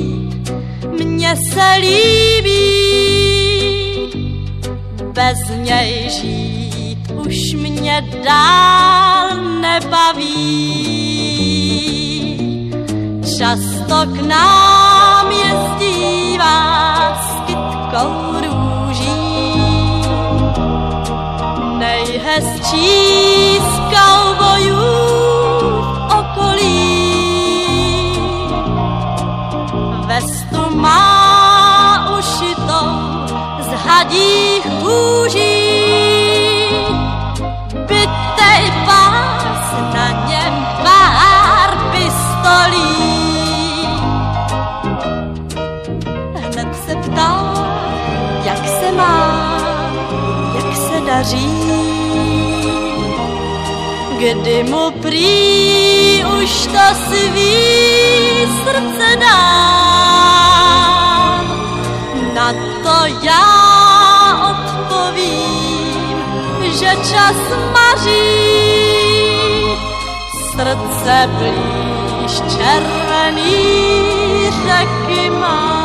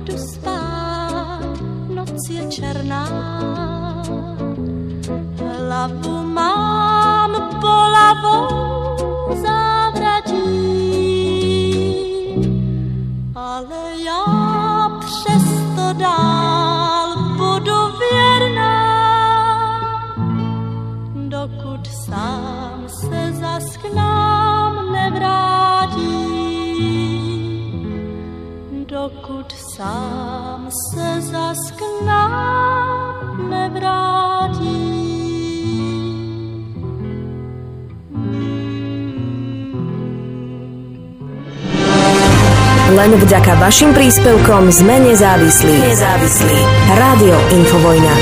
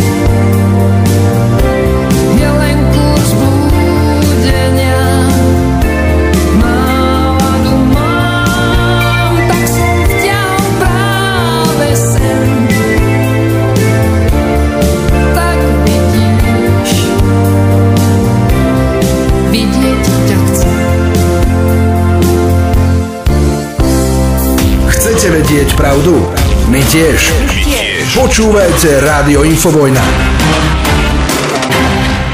Drahí veriaci bratia a sestry, sme späť. Pekné dobré ráno, ešte stále vám môžem Dobré zaželať. ráno. Dobré, áno, počuli ste aj Norberta. Dobré ráno. tu A v celej máme tu aj hostia A stále. máme tu aj hostia stále. Uh, náš host Marek Nať a bavíme sa o Mariupole, o Ukrajine a udalostiach, ktoré sa tam odohrávali a odohrávajú. Dobre, Marek, skončili sme o to, že ty a, z privátbanky strieľali ukrajinských vojakov, ktorí nechceli strieľať civilných a, Ukrajincov. Za tých 8 rokov tam Rusi do toho nikdy nevstúpili nejakým spôsobom. Do Mariupolu žiadnym spôsobom. Daj si bližšie, prosím ťa. Do, uh, čo mám proste informácie, tak do Mariupolu nie. Dobre, a, a tam na Donecku a v Luhansku? Mm, priamo vojensky nie. Uh, No tak ale nejakých tam museli mať niekoho, kto to tam koordinuje, alebo myslí, že nie. Ja si myslím, že určite.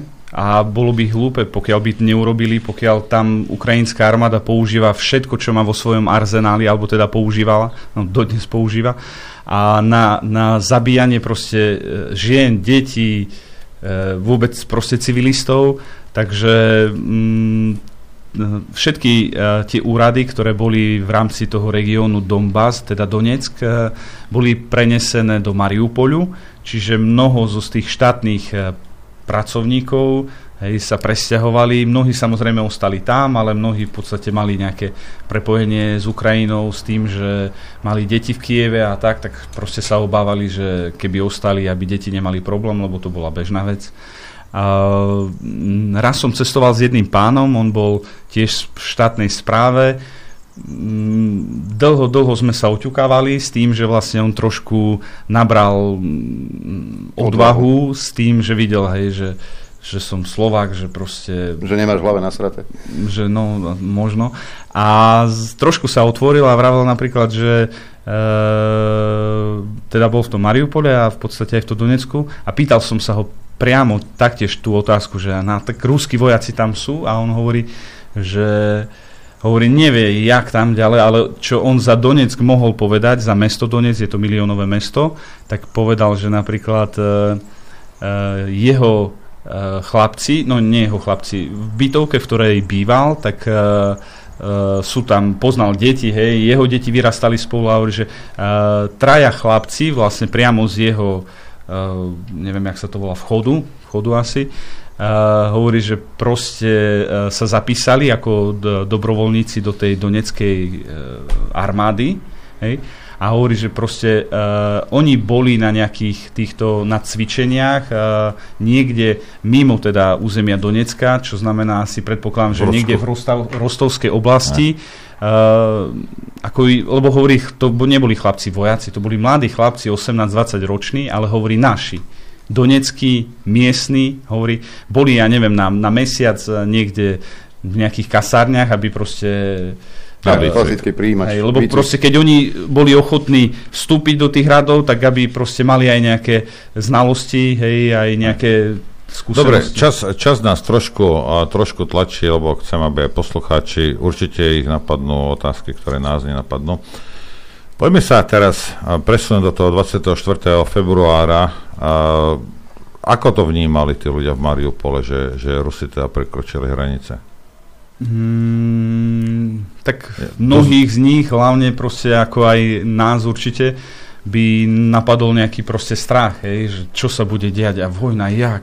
A viete, mnohé veci vieme z histórie a čítame, ale proste keď tá vojna ti zaklope priamo uh, na tvoje dvere s tým, že vlastne Mariupol nebol uh, za tých 8 rokov vo vojne také, akej bol napríklad Donetsk a Lugansk, hej, Mhm. kde každý deň zomerali ľudia, kde každý deň vlastne prilietávali mm, nejaké mm, uh, delostrelecké granáty, takže v podstate oni, s tou, oni tú vojnu, lebo niekto povie, že 24.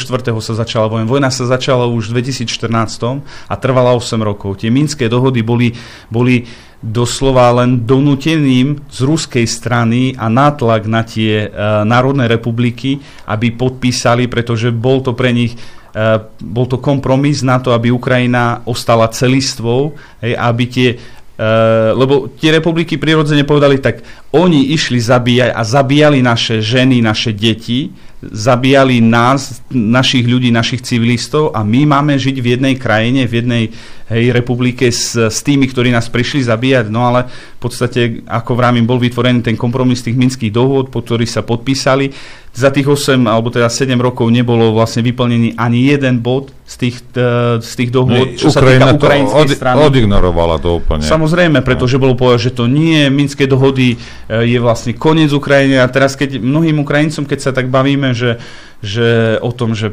prečo proste nedodržiavali, veď to malo uchrániť e, Ukrajinu od toho, čo sa deje vlastne teraz, tak, lebo hovorím však, Rusko je federatívne, Nemecko je federatívne a Spojené štáty americké majú vyššiu e, formu federácie a bez problémov žijú. Prečo pre Ukrajinu to mal byť koniec, nie? No a na to mi už ako mnohí z nich e, odpovedať nevedia, čiže e, to chcem povedať, že tí ľudia žili v tej vojne. Mariupol e, nebol ostreľovaný Ukrajincami, možno na začiatku tam boli vravím nejaké tie provokácie, ale oni, oni veľmi rýchlo vojensky hej, kvázi sa postarali o to a boli tam obrovské peniaze vydelené hej, skrz tie e, bataliony, e, aby popracovali na tom meste, aby ho vzali pod kontrolu, lebo no čo, keď vidíš, že chodia BVPčka všade ozbrojenci, no tak nevidíš s obuškom proti ním, lebo vy ste nás prišli zabíjať a my chceme rozprávať na ruskom jazyku. Hej. Tak proste ľudia sklopili uši, a mnohí z nich, mnohí proste podchádzali do Donecka a inde, lebo proste nevedeli sa stotožniť s tou myšlienkou toho, že ich pravcovia vlastne bojovali proti fašizmu a teraz ten fašizmus prišiel opäť do mesta a tvária sa, že... No počkaj, všeobecne títo uh, obyvateľia, povedzme Mariupolu, to poznáš, mm-hmm. sú si oni vedomí, že ten, ten batalion názov, že sú to náckovia? Mm, samozrejme, tak oni ten, eh, ten lebo, lebo naša prezidentka to nevie napríklad, tak sa pýtam, či obyčajný Ukrajinec to vie. Uč, tak je im to prezentované úplne inak. Nie z pozície toho, že proste to sú vyznavači myšlienok e, fašizmu, ale pokiaľ štátna ideológia a vôbec e, postoj štátu k, k takémuto fašistovi, ako bol Stepan Bandera, a Roman Šuchievič, ktorý priamo proste, Stepan Bandera, pokiaľ ma pamäť neklame, eh, študoval na eh, dôstojníckej škole eh, v Nemecku. Na začiatku vlastne ho využili, využil Hitler na to, aby proste pomohol proti Červenej armáde s tým, že nepriateľ môjho nepriateľa, môj priateľ. Potom samozrejme bol nepotrebný a ho zrušili, myslím, že ho uväznili. No a v podstate, keď bol prelom, hej, či Kurská bitka, alebo Stalingrad, takže potom ich zase proste začali využívať, tých banderovcov, s tým už spomínaným teda pravidlom. Takže on, oni sú v dnešnej dobe hrdinovia, Ukrajiny s tým, že vlastne myslím, že ešte prezident Juščenko vyhlásil Banderu za národného hrdinu, potom eh, prezident Janukovič vlastne to anuloval, hej, ale uh, opäť proste sú veľké pocty. A práve tí veteráni hovoria o tom, že tak počúvajte, keď aj oni, veteráni ukrajinskej povstaleckej armády, UPA, UNSO, hej, a tie batalióny, ako tam boli ten Nochtigal a a neviem ešte, aké mali pomenovania uh, počas druhej svetovej vojny. Hovorí, spredu do nás strieľali Nemci a od chrbta do nás strieľali vlastne tí banderovci a oni sú takí istí veteráni ako my. Nie, že vlastne tí veteráni druhej svetovej vojny na strane uh, Červenej armády majú rovnaké, sú na rovnakej úrovni. Oni za posledných pár rokov boli na oveľa, oveľa nižšej úrovni ako práve tí banderovci v tých jednotkách Nochtigal a SS Galičina a ostatné. Uh... Dobre, ale mne ide o to teraz a dve veci. Uh, tí Ukrajinci, rusky hovoriaci v Mariupole, sú si vedomi toho teda, že, že tento Azov a, a títo pravý sektor, že sú to, že sú to náckovia? Sú, sú, ale... ale uvedomujú si to tí ľudia? To sa ťa pýtam. S, mm, aj áno, aj nie. Vysvetlím prečo. Uh, áno, z pohľadu proste e, je to jasné, akým spôsobom vystupujú, ako, a, aké tetovanie, ako sa správajú miestnemu obyvateľstvu, ale ako som povedal, takticky ich vysťahovali z toho mesta, snažili sa im obmedziť tie ich vyčínania na, na civilistoch práve, práve v tom Mariupole, pretože ho nechceli vlastne, nechceli si tých ľudí poštvať, urobili vravím tam fontán, fontány a, a, a trávičku, aby ľudia mali myšlienku toho, že dajte ľuďom Dobre. chlieba hry, no a, Druhá časť. ale technologicky propaganda fungovala obrovským spôsobom s tým, že vlastne rôzne fotky, teraz oni prichádzali do škôl, deťom ukazovali, aký, stavali im pamätníky, viete, keď sme boli z, v tom Mariupole, je tam taká fontána hrdinov, hej, a tam vlastne boli mená tých, eh, tých osloboditeľov, no, osloboditeľov, asi nepoužívajme ten výraz, lebo mnohí si posluchači pomyslia, že to myslíme vážne a nie len, že to ironizujeme, tak eh, deti chodili vlastne potom po tej fontáne a eh, pos, pos, postretol som to, že jedna z tých ľudí v okolí povedala, ale veď to nemôže, veď to je pamätné miesto a tam sú naši hrdinovia. Pritom som si všimol, že väčšia časť tých ľudí okolo mňa, tie mamičky a, a starší ľudia, ktorí v tom parku ako takom menšom pri hlavnej ceste ako boli, sa pozerali na tú pani, že jakí sú oni hrdinovia, čo vy hovoríte, hej. No ale viete, čas hral uh, im e, do karát s tým, že vlastne, viete, keď deti prichádzali zo školy a začínali hovoriť o tom, že ich v škole tlačia do hlavy, že Bandera je náš, náš hrdina, alebo zjednocoval našu Ukrajinu a neviem čo, tak viete, tým rodičom bolo oveľa, oveľa ťažšie to Dobre, a druhá, ustávať. druhá časť e, tej otázky. E, máš známosť o tom, že teraz nie v tej rusky hovoriaci, ale, ale tam v strede Ukrajiny, alebo Ukrajinci ako takí, čo nie sú rusky hovoriaci, uvedomujú si, že toto sú náckovia? Západ, Ľubov a... No nie, to, to, to je extrém. Ja teraz myslím ten stred, Kiev a pod ním. Teraz nemyslím tak...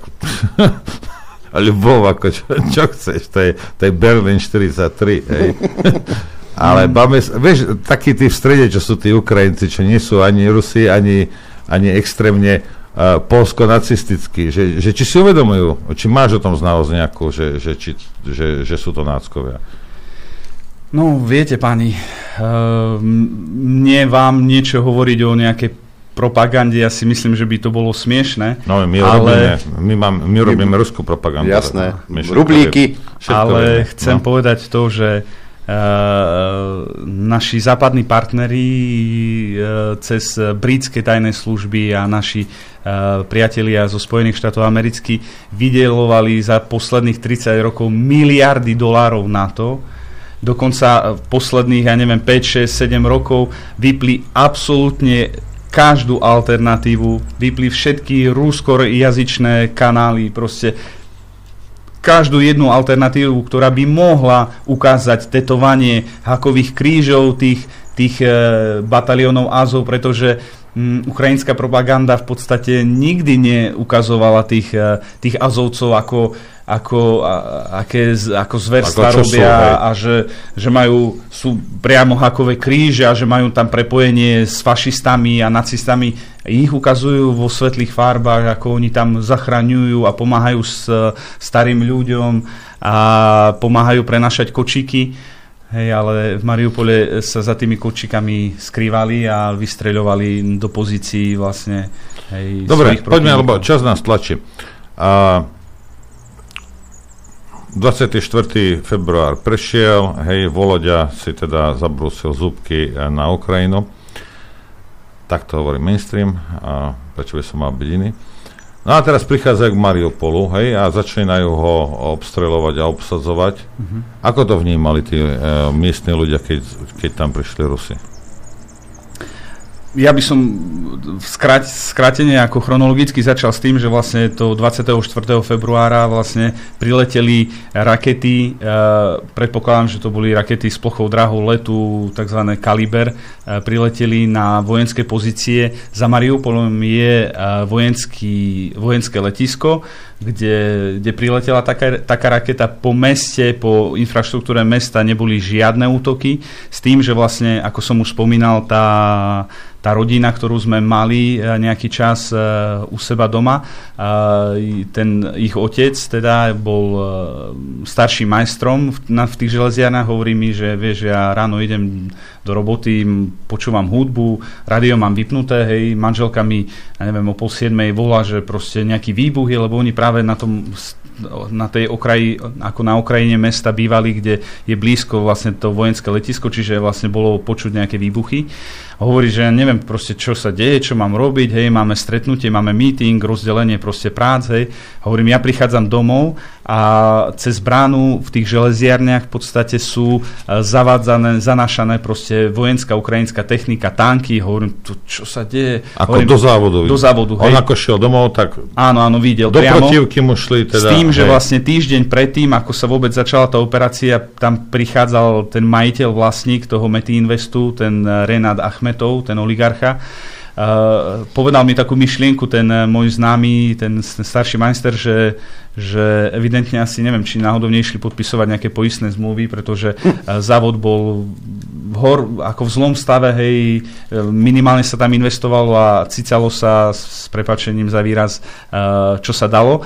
No a on vravel, že ja prichádzam domov, moji mladší majstri ostali vlastne hej na, v tých železiarniach, pretože taký koncert nevypneš na kľúčik mm. a hovorí o pol desiatej mi, o pol desiatej mi volajú, že čo majú robiť, pretože uh, ukrajinské jednotky s raketometmi bijú po meste Mariupole. Pritom, pokiaľ si Počka, pozrieme... Jak, jak, no, jak no, no, bijú? no. Čo, čo rozprávaš? Koťuha jedna. Ko, to, Ukrajinci si vravila teda, že ukrajinské jednotky sa natiahli do toho, do toho Azovstalu. Hej. Áno, áno. A večer o pol desiatej... Nie, ráno o pol desiatej. Ráno o pol desiatej. 24. februára. Ráno o pol desiatej Strieľali mesto. Mesto z toho... z Kde tej- tam neboli žiadne donecké milície, žiadni ruskí vojaci, pretože oficiálne obliehanie Mariupola začalo, začalo okolo 8. marca. Áno, pozdejšie. Takže oni toho 24. ráno vošli, Ako predpokladám, že čas nejakých jednotiek tam No dobre, to je jedno, ale toho... prišli, prišli ukrajinské jednotky, otočili delá proti mestu a začali strieľať mesto Začali strieľať po meste, po civilistoch. po civilistoch. Viete, čierny PR je dobrá vec a pokiaľ to používali, že tam kobercové bombardovanie z ruskej strany, ničenie Mariupoľa a nemocníc a to... No počkaj, takže Rusi, Rusi tam odpa- odpálili teda, teda nejaké letisko, však oni to prvý deň, však oni do, do poludňa už ne, neexistovalo ukrajinská, žiadne letectvo, to je v poriadku, hej. Ale bolo Majú to to čisto prostriedky. vojenské let, Hej. letisko, hej, ten Vojenské vojenské v ukrajinčine ciele. sa Hej, to vojenské teda volá ciele. to, že aerodrom, hej, lebo aeroport je civilné a Hej. aerodrom je vlastne e, Dobre, vojenské. takže, takže toto obstreľovanie uh, civilného obyvateľstva Mariupola v ten deň ukrajinskou armádou bolo použité na, na čo? Na propagandu, že Rusi to tam ničia? Áno, áno, že kobercové e, nálety a A neboli tie nálety. samozrejme, že neboli. Samozrejme, že neboli. No ale pri tom ostreľovaní teda museli nejakí tí ukrajinskí civilisti zomrieť, ale nie? No, tie vojenské objekty sú väčšinou ako po väčšine teda mimo mesta, hej, e, sú No tam nie, nejaké ale teraz to, čo začali Ukrajinci strieľať naspäť na mesto, tak museli zabiť nejakých svojich, nie? No, je to dosť možné, ale ja si myslím, že ich to nejako netrapilo. Predpokladám, že oni sa po väčšine stiahli do, toho, do tých železiarní s tým, že vlastne oni mali informácie, kde sa nachádzajú ich nejaké oddiely hej, a, a ukrajinskej armády, čiže proste určite tam po tie azimuty si nastavili tak, aby tými raketometmi nebyli, ako nestrelali vlastne po svojich jednotkách, ktoré boli priamo teda v meste. Aspoň dúfam, že sa e, na, ako, no, im to No ale a civilné obyvateľstvo Nedám nejak za to ruku do ohňa, ako sa vraví. Zaujímalo ich nejak civilné obyvateľstvo? Absolútne, veď za tých 8 rokov, ako som spomínal hneď na začiatku, proste ako sa správali hej, k tým ľuďom, ako znasilňovali dievčatá, mizli ľudia, zastrelili proste chlapca na ulici len kvôli tomu, že, že sa usmieval. Hej, a oni si mysleli, že on si, neviem, čo si mysleli, ja neviem vstúpiť do hlav tých, tých, e, No neviem, dobre. či ich mám nazvať ako ľudí, hej. Pritom Dobre. sa robila taká vec, ešte podotknem, že za tie posledné roky a, tých nacionalistov priamo teda z radou uh, bataliónov Azov um, Uh, ako as, sa snažili asimilovať do rôznych uh, častí ukrajinskej armády, pretože batalión Azov fungoval samostatne. Hej. On ne, ako nepríjmal niekedy ani príkazy generálneho štábu, hej, oni mali svoje, lebo mal, mal svojich mecená, mecenášov. Čiže oni prirodzene do rôznych jednotiek tam po dvoch, troch ako ľudí s tým, že vlastne keby Ukrajinci náhodou, tí chlapci normálni, ktorí vidia, že síce im bolo... Regulérnej armáde, Regulérnej armády im bolo síce premite, že oni tam bojujú, ja neviem, s nejakými e, ruskými vojakmi a neviem čo. Keď by videli, že proste bijú po civilistov alebo strieľajú po civilistov, aby nechceli to robiť, tak tak ako už spomínanej voľnovache, tí, tí, ten, tí azovci v tých radoch, tých jednotkách mali proste fungovať tak, ako fungovali tí z toho vrtulníka vo voľnovache. A to si myslím, že takých histórií je kopec. Čiže spomínať e, asi ich tu možno... Dobre, e, teraz ja ne- nemienim absolútne nejak teraz vyvracať všetky tie, tie nemocnice a Somariny a Buča a neviem čo, však nech, nech sa to vyšetri. Ale a,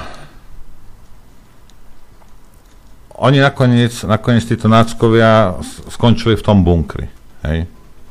Tých železiarniach. Tých železiarniach. Mhm. Hej? Ty si tam bol niekedy v tých... V tých Ja som tam podzemných- pracoval, ja dokonca- Ale v tých podzemných priestoroch? Bol som, nie úplne v tých, ide o to. Uh, veľká časť alebo veľký boom, uh, čo sa týka uh, výstavby toho závodu Azovstal, hej, uh, myslím, že to založilo nejaký Nemec v nejakom začiatkom 19. storočia, keď ma pamäť teda neklame. A mm, veľký boom samozrejme v sovietskej ére ako mal. No a tým, že vlastne bola aj studená vojna a, a to všetko, čiže tí konštruktéri a architekti toho závodu a, mysleli na to, že mm, pre niekoľko desiatok tisíc a, pracovníkov, hej, majú byť vytvorené priestory na nejakú ochranu s tým, že vlastne Aj nejakou atomovou bombou. tie, niek- tak, hej. tie kryty mali asi 3 stupne, ten posledný tretí stupeň bol aj pod, e, ako konštruovaný na to, že aj priamy útok e, jadrovou hlavicou mali proste vydržať. Takže si viete predstaviť, uh, aké bunkre tam boli. Ja som bol v rôznych takých kablových tuneloch, ktoré mali veľkosť na to také asi, že 815 Tatra by tam bez problémov prešla, s tým, že vlastne s tým, že vlastne mm, tam bol taký tzv. tolstolistovoj cech, eh, kde, som, kde sme tú linku spúšťali, to je akože široko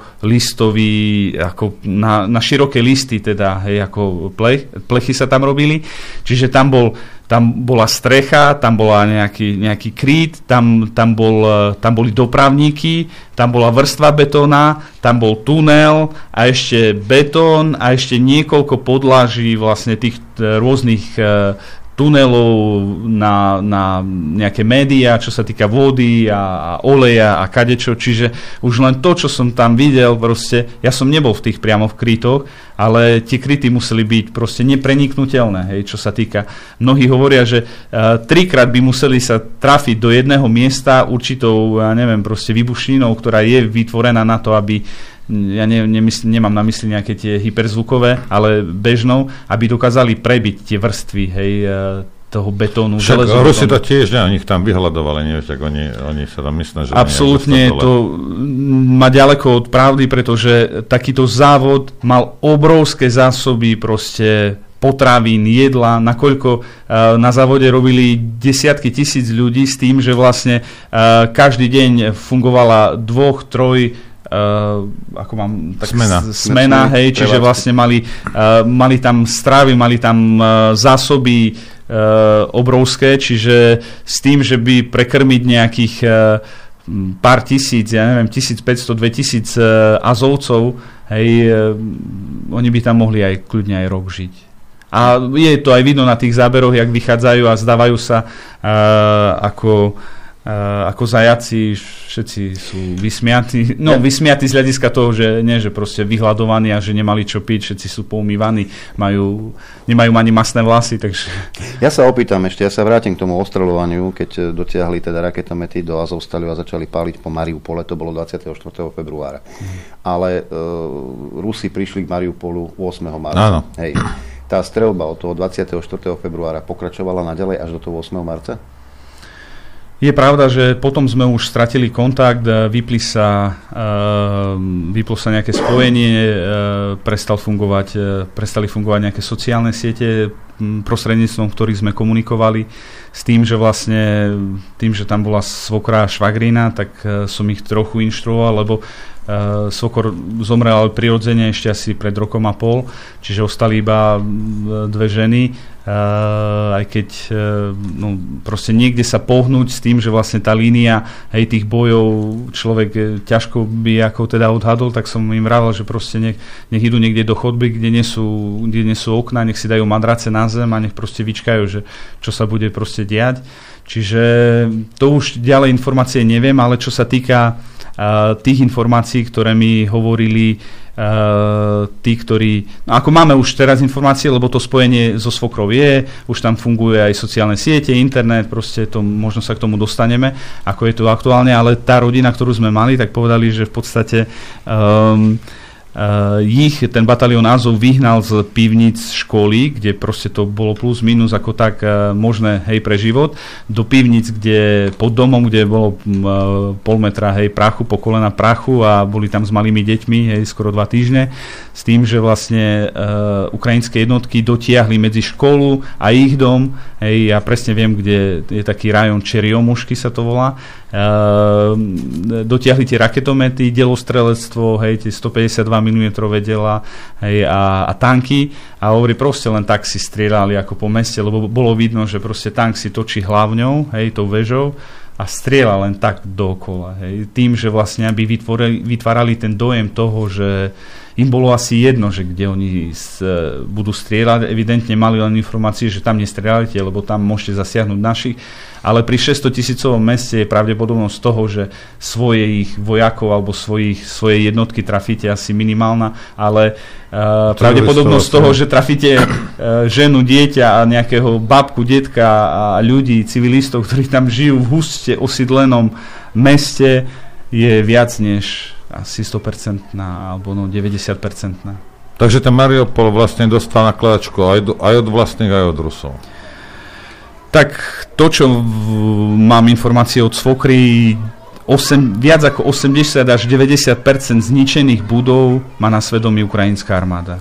S tým, že Svokra vravila, že boli ešte v byte, nabehli tam vojaci, vyhnali ich na ulicu, no, tak samozrejme sa snažili proste niekde skryť hej, do nejakej pivnice Hovorí, v ich byte uh, postavili pozície uh, minometnej palby, hej, lebo čo, tak minometky sú relatívne ľahko, uh, ľahko sa dajú preniesť.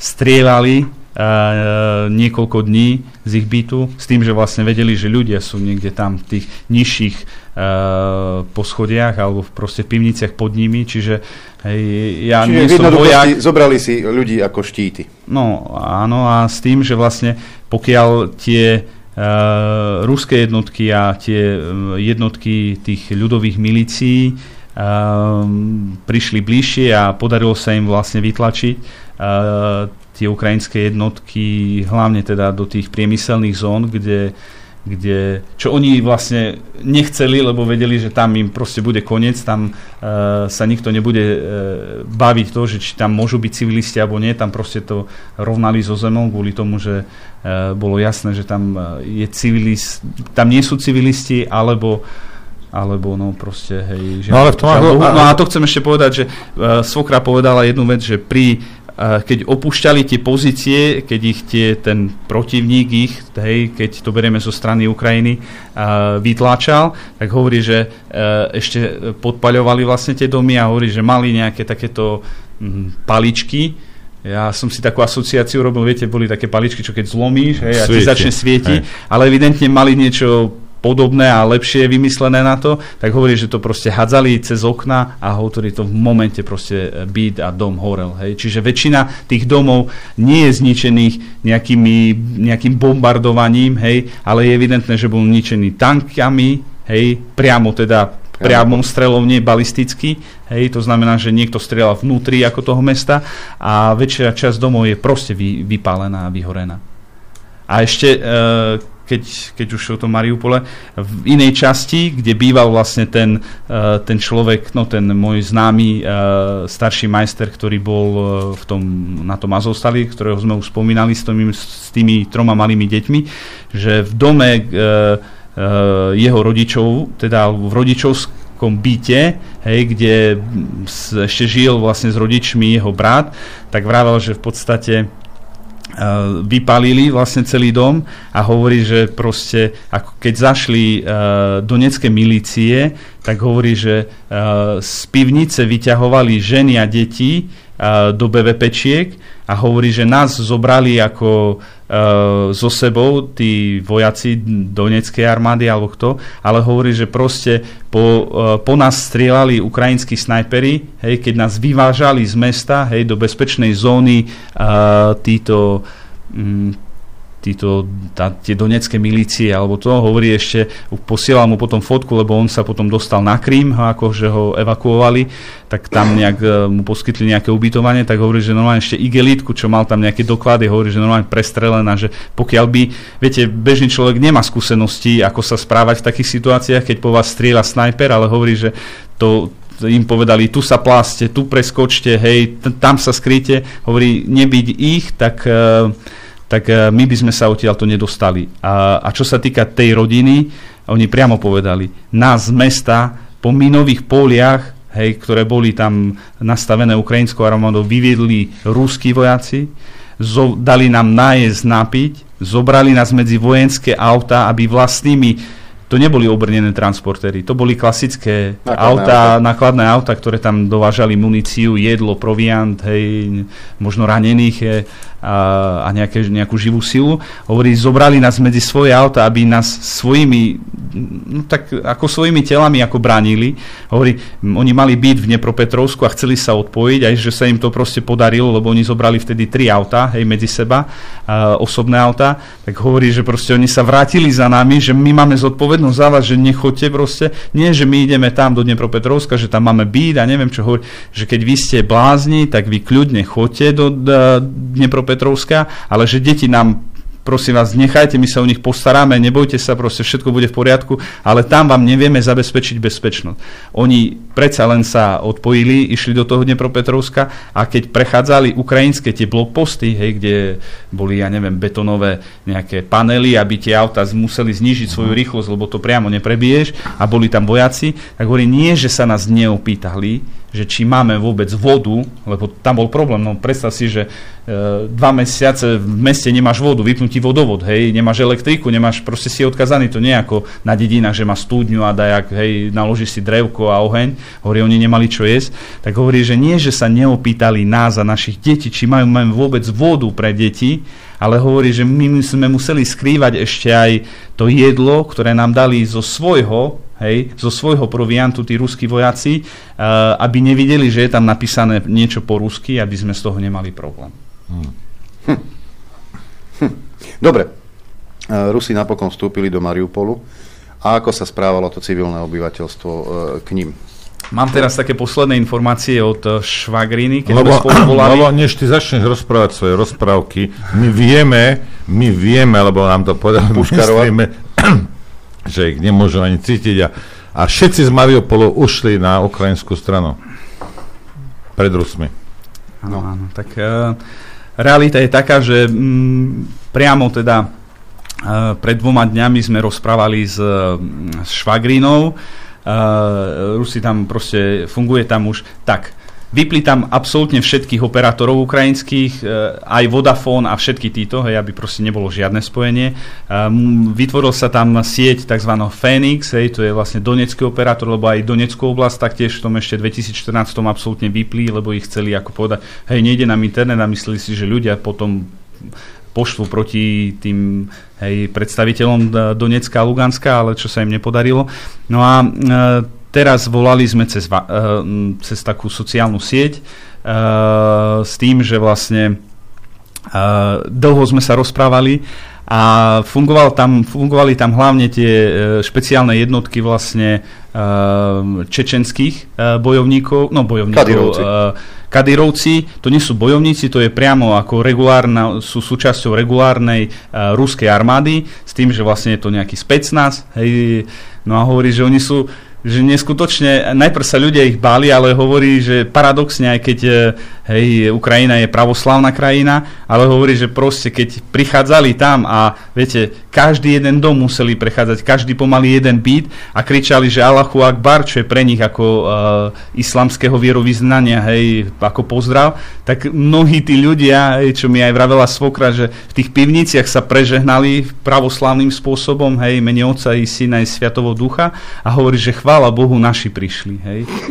Čiže... Keď, keď po- počuješ Allahu Akbar, tak sa Utekáš. prežehnáš, áno, zväčša, ale teraz naši prišli. A tam sa potešili, že chvála Bohu naši prišli a, a Švagrina hovorí, že oni sú takí zlatí, hej, hovorí, že proste pomáhajú, že oni hlavne teraz kontrolujú, evidentne asi majú za úlohu to, že by proste e, sa nekradlo, hej, e, financové nejaké tieto, keď sú tam nejaké bankomaty alebo proste Mhm. nejaké tieto operácie, aby tam nevznikali nejaké hej, e, Kriminalita, kriminalita a hovorí, že oni neskutočne aj vydávajú vlastne tie humanitárne pomoci a tak, aby zase tam niekto nešpekuloval s tým, že hej, naberie viac, alebo neviem proste, hej, čo všetko v takýchto podmienkach Na môže byť. šmelinu.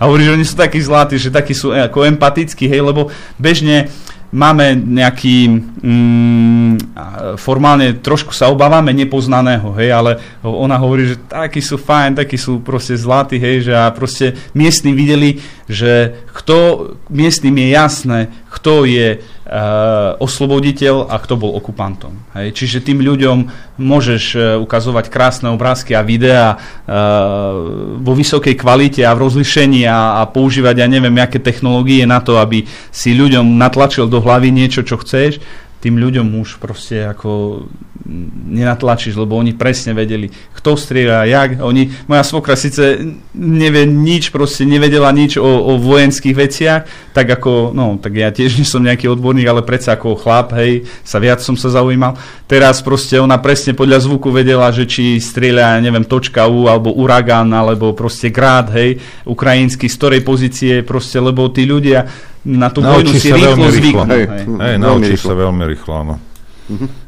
Ale ti ide o život, vieš, máš veľkú Mhm. motiváciu na tom. Samozrejme. Dobre, takže teraz, uh, teraz to vyzerá tak, že, že to majú celé teda Rusy pod kontrolou. A, áno, s tým, že vlastne neskutočnými tempami sa to mesto obnovuje. Rusi ako prvé obnovili vlastne nemocnice a takéto hlavne tie verejné miesta, aby proste mohli miestnym pomáhať. S tým, že začínajú sa rúcať budovy, ktoré sú vyhlásené ako, v- že sú v havarijnom stave. Ja, statika narušená, áno. Svokra, čo mi vravela, že hovorí, že e, lebo prechádzali po meste. A Svokra je stále tam, hej? Stále tam, majú aj prístup e, k palivám, hej, na Ukrajine, neviem, stojí e, neviem, 150 hryvien asi liter benzínu, oni to, neviem, majú tam za 20 alebo 30, hej, tým, že vlastne im ostalo auto, lebo v nejakom garáži to mali ako, majú garáž, tak tam, tam nebolo nič, že im auto proste ostalo, tak hovorí, že chodia, viete, aby majú taký pocit, hej, lepší, že idú sa previesť a to nejakej takej, no neviem, no, Po dvoch človek na motorke sa, áno, keď si mesiac alebo dva mesiace v pivnici a teraz môžeš vyjsť vonku a ešte sa previesť na aute a poz- pozrieť, tým pádom čo? Nebojí sa ísť po meste ako sama žena, hej, cíti sa bezpečne a na druhej strane mi vravela, že že nie, že ideme jeden deň a rozbijajú budovu, hej, ako ničia, lebo proste bola v havarijnom stave. Hovorí, ideme o pár dní, tak očakávame, že ešte budú upratovať tie sutiny a to hovorí, nie, že sutiny, oni e, tam nie sú. Hovorí, už sú zaliaté základy. Hej ako novej budovy, ktorú tam budú stavať, s tým, že vlastne ona pracuje na univerzite, ten e, Priazovský univerzitet, e, štátny, hej, bola to štátna univerzita. Majú teraz nejaké prepojenie s mestom Sankt Peterburg, s tým, že vlastne tam prichádzajú aj vysokí predstavitelia, bol tam nedávno primátor Sankt Peterburgu, hovorí, že proste aj prepojenie tej vysoký, tých vysokých škôl, hej, začína sa tam výučba, Čiže mm, hej, stavajú rôzne teda veci, čo sa týka nejakých, nejakej tej infraštruktúry a aby proste mesto čím skôr nejakým spôsobom hej, začalo fungovať. Vravela, že začal fungovať e, aj prístav, že tam nedávno prijali okolo 400 ľudí ako na zamestnanie, kvôli tomu, že väčšia časť tých materiálov stavebných práve je jednoduchšie vlastne po mori Azovskom prinášať.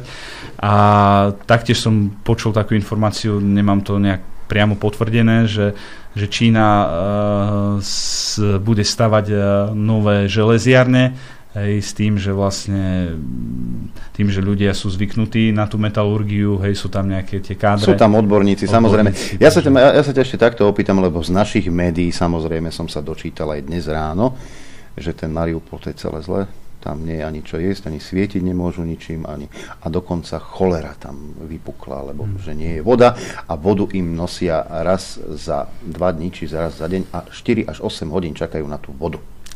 Tak už... Som sa dočítal v denníku N. Čiže už nejakými pred dvoma alebo tromi týždňami, keď sme mali, volali sme cez nejakú platformu, kde tam si vymýšľalo nejaké čísla kvôli tomu, aby vôbec bolo možné nejaké spojenie. Ja neviem, či môžem nazývať ako názov tej platformy. U nás sa môže všetko. Hej, nejaká Jola, hej, neviem, či to poznáte, jo, Jola Calls. Hej, ako... Jedno som poznal, asi, ale... No a... Dávno. Julánu. Hej, a tak uh, svokra mi už vtedy povedala, že uh, už zapustili vodovod s tým, že vlastne uh, na niektorých miestach v meste uh, ide len napríklad do prvého alebo druhého poschodia, lebo uh, Nie, ten vodovod je z, z, hej, niekde hej, poškodený a tým pádom hej, nemôžu tlakovať ho tak, ako uh, by chceli. No a tak mesto je obrovské a, a to, to zničenie, ako som vravel, to, že ukrajinský tank si točil väžou a strieľal len tak proste, no to neviem, či od radosti, či od čoho. No dobre, ale majú tam teda takýto veľký problém s vodou? Mm, nie, nie, nie. Ani, ani keď ten vodovod ani nespustili, tak hovorí proste e, jedlo od tej humanitárnej pomoci, vodu, hej, proste všetko bolo hneď automaticky. Akože Rusi to vozili, hej? Rusi, hej. Jedine, jedine. No my, my, my sme... Zelenský my... pýta len všade zbranie. No ale a... počúvaj, my Slováci, lebo my sme holubičný národ. Veď, to, a, tak je ak, ste to, ak ste no. to nevedeli, tak teraz to viete. My neposielame týmto zuboženým ľuďom jedlo a potraviny. My im posielame zbranie. Teda nie im posielame zbranie počet... tým, ktorí ich obstrelovali. Na počet obyvateľa sme asi najlepší v Európe, nie? Aspoň Hej. takto... Po ne... Áno, sme, sme vedúci zájazdu. No, vidíš, a ja som si myslel, že ten, ten, ten blbý Ukrajinec tam Mariupole chce jesť a piť a nie byť obstrelovaný, ale vyzerá, že vyzerá, že ja som hlupák. Tam tak. je to už všetko vyriešené, ja si myslím... Uh, Myslíš si, že Ru- Rusi to nepustia teda, hej? Absolútne nie, proste. Tam už je také prepojenie dokonca... A čo tí ľudia sa vracajú teraz? Aj keď uh, sú tam tie hnusné Rusy?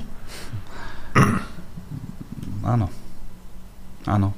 Po niektorí o tom len túžia, lebo sú na ukrajinskej strane a práve sa boja, hej, lebo uh, samozrejme Ukrajina nespí, a, alebo proste Ukrajina Samozrejme, treba jasne rozlišovať ukrajinský národ a, a tu ich proste vládnu zberbu, ktorá proste je nie že protinárodná, ona proste e, zabíja vlastných ľudí.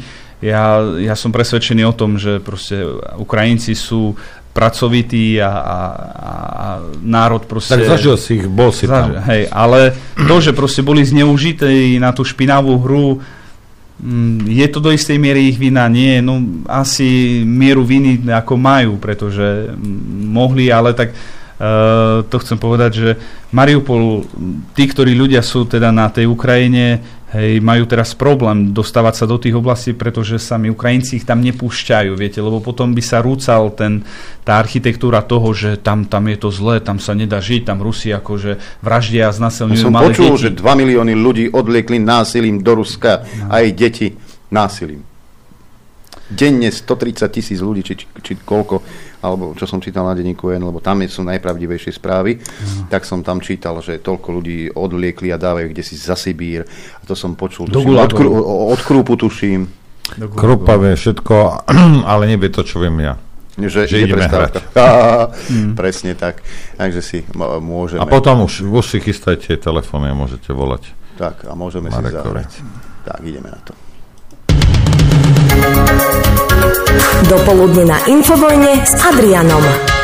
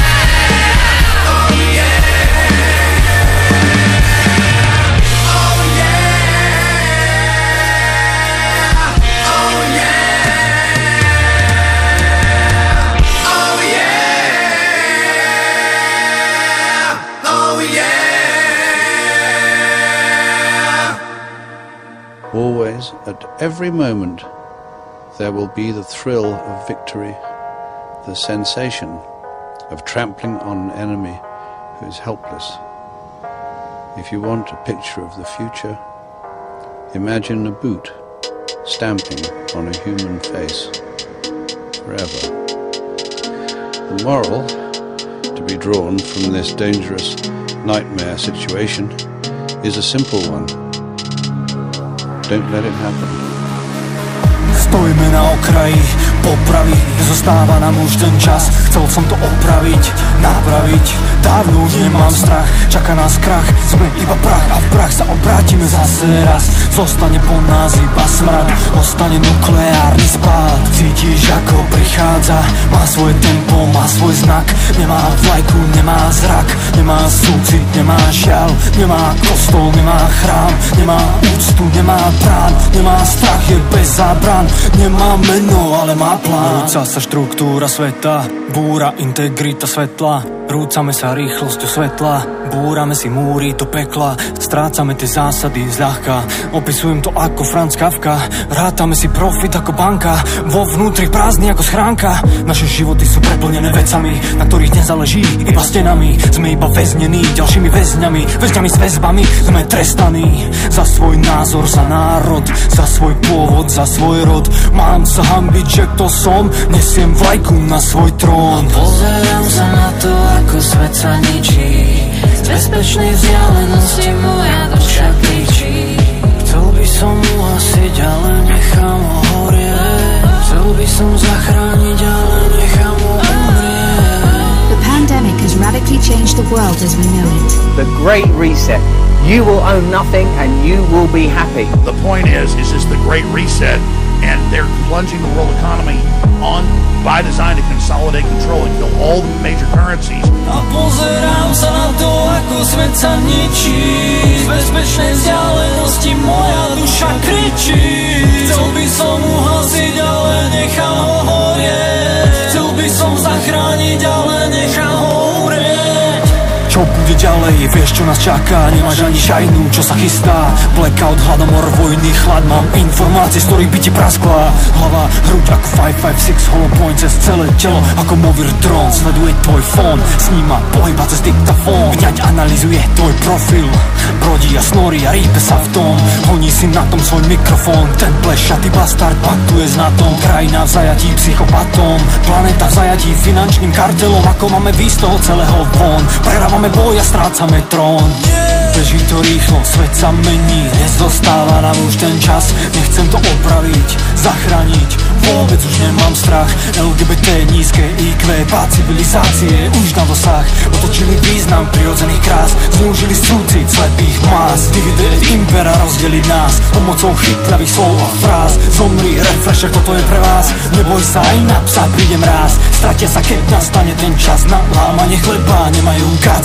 Zalezu jak lisy do dier, oni zas Zalezu jak potkany vždycky včas. Pozerám sa na to, ako svet sa ničí. Zmierený so všetkým, moja duša mlčí. Nechcem ho uhasiť a nechávam ho horieť. Nechám ho zorieť na popol, nechám ho umrieť. Nechám ho umrieť. Nechám ho umrieť Aby sa zrodil ten nový Don't let it happen. Len vďaka vašim príspevkom sme nezávislí. Nezávislí. Rádio Infovojna.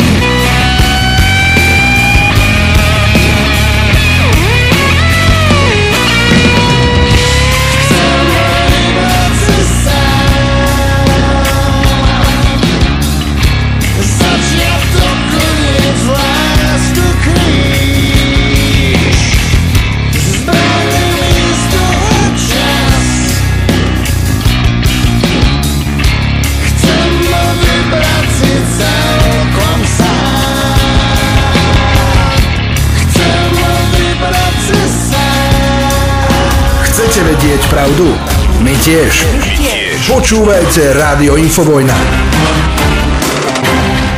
Pekné predpoludne vám všetkým. Sme späť v tej poslednej časti, vami veľmi obľúbenej, kedy sa môžete eh, dotelefonovať do štúdia Juh, kde sedí aj Norbert Lichtner. Dobrý deň. Aj náš host Marek Nať, aj Dobrý jemu môžete, a hlavne jemu môžete klásť otázky. No jemu, No, 0950 66 11 16 je telefónna linka sem k nám do štúdia.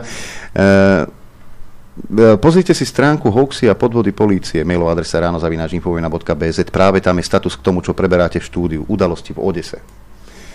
Čo by nás počúval? Ten, V on Odese? No. Bol som v Odese svojho času taktiež a neviem, či môžem teda trošku Hovor, hovor. spomenúť, že Tak, krátkosti. keď som tam prišiel, v podstate mladí ľudia sa so mnou uh, pri hľadaní teda tej pravdy, že kde je tá pravda, s tým, že mladí sa báli, aj keď som ukazoval im slovenský pás, uh, tým, že bol jasný môj prízvuk, ktorý je neoddeliteľný, hej, tým, že vlastne som sa rusky a ukrajinsky len proste naučil po sluchu až, až oveľa neskôr. Takže e, ako pravidlo rozprávali sa so mnou ľudia, ktorí e, buď sú dôchodcovia, e, a druhé pravidlo, e, svoje deti nemajú v Ukrajine, ale niekde v zahraničí a rozprávali mi o tom, ako zastavovali požiarné auta, ktoré prichádzali oveľa, oveľa neskôr vôbec e, na to miesto hasiť ten požiar. Tým, ktorým sa podarilo vlastne roztiahnuť tie hadice e, pre tie striekačky, alebo teda e, na to hasenie toho požiaru, tí ukrajinskí nacionalisti im proste rezali tie hadice, aby proste nemali tlak. Hovorí, že ľudia z druhého, z tretieho poschodia, ktorí už nemali v zadimenom uh, tom dome odborov už čo dýchať a už proste z bezvýchodiskovej, bezvýchodiskovej situácie uh, vyskakovali z tých okien, padali na tú betonovú panelovú dlážbu, tak uh, hovorí, že proste polámanými nohmi, nemo, nohami ne, nevedeli utekať a tí nacionalisti ich s bejsbolkami dobíjali do smrti. Hm. Máme telefonát prvý, počúvame, nech sa páči. Dobrý deň. Dobrý deň. Pozdravujem vás obidvoch aj vášho hostia. Mhm, ďakujem vám pekne. No, viete čo, musím to predýchávať. To, čo všetko ten váš host, ten pán Nať hovorí, to je, ja ho obdivujem, že vôbec takým niečím prišiel k vám do vašej do vášho vysielania, pretože dneska sa ľudia boja svoj názor povedať, viete, všetci sme nejakí takí, že počú, ľudia počúvajú len televíziu, jednotku Markízu, Jojku a veria len tomu, čo dávajú tam. Viete, keď sme keď dávajú v nedeľu do obeda tú reláciu, ako počas vojny Slováci pomáhali Židom, ako ich skovávali, tak na počet obyvateľov sme najväčšia, k- sa počítame za najväčšiu krajinu, najväčší počet ľudí pomáhalo tým židovským spoluobčanom. No dneska, bohužiaľ, aj keď sme malá krajina, sme v počte najväčší, ale v tom, že pomáhame vojne, čo je úplne, viete čo, úplne nenormálne. Ja nechápem tých našich vládnych predstaviteľov, Korčoka, Nadia a hlavne aj Čaputovú, že propagujú vojnu. Ja, ja, ja to jednoducho nechápem a veľa ľudí to už nechápe. Viete, to, čo sa dialo e, tam v tom Donecku a Luhansku za od, od Majdanu 2014, ja neviem, či o tom na západe nevedeli. Ja si myslím, že museli vedieť, lebo keď sa niečo také deje, tak niekto musí informovať o tom. Veď tie minské dohody, keď sa nedodržiavali, to je nie len dohoda medzi dvomi ľuďmi, to je niečo na, na me- medzinárodnej úrovni, čiže oni o tom museli vedieť, ale my sme o tom nepočuli nič vtedy, že sa niečo také deje, že tam vraždia ľudí, že ich tam ostreľujú, že ich tam bo- bombardujú. Ja to jednoducho nechápem, ako my potom môžeme veriť našim predstaviteľom a predstaviteľom Európskej únie, že no, to nás stiahli do tej Európskej únie len preto, aby si oni svoje ciele naplňali.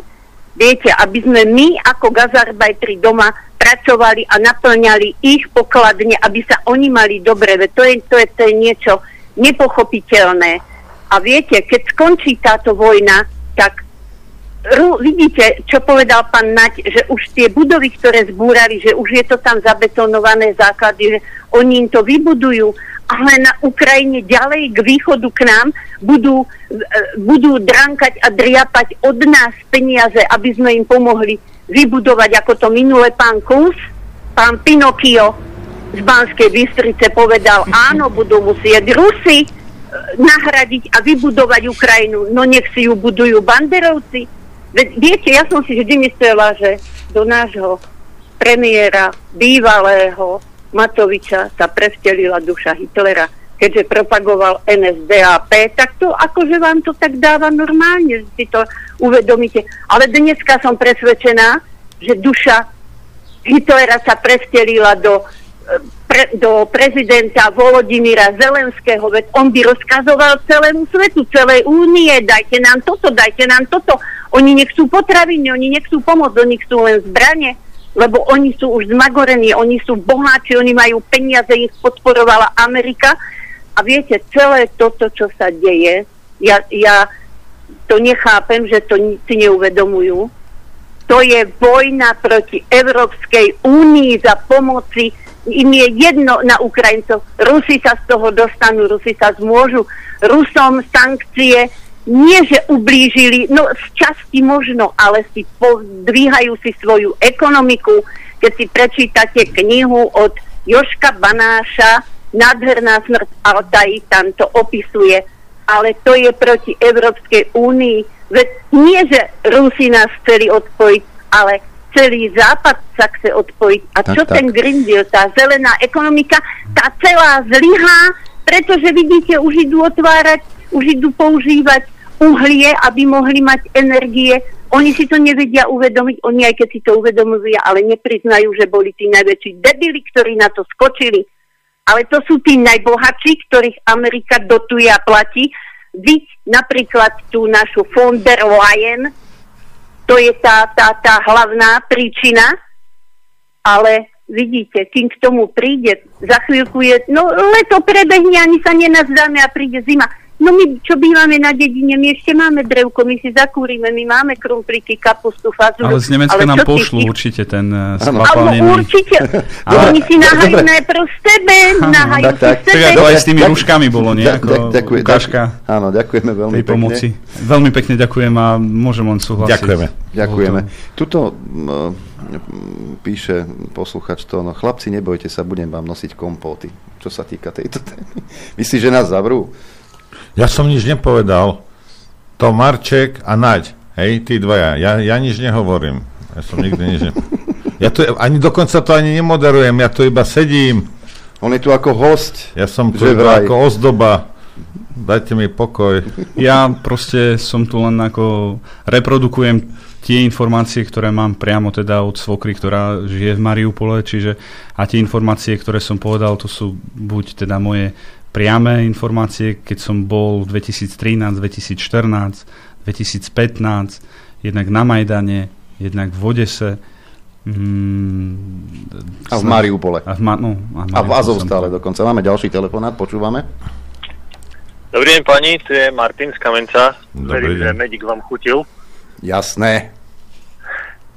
Chcem sa opýtať Mareka. Serus Marek. A, pozdravujem. Um, my sme sa dohodli, že prídeme my ku vám, ale asi budete musieť prísť aj vy ku nám vysvetliť to tým našim Ukrajincom. Môžete tak povedať e, do pléna, že ako sa dá presvedčiť tých vymletých Ukrajincov kievských, čo majú len tú e, ukrajinskú propagandu, e, kde je pravda. Alebo to budú musieť zažiť, lebo ten náš úžasný e, pánko, on keď niečo počuje také, tak on povie, že to nie je pravda.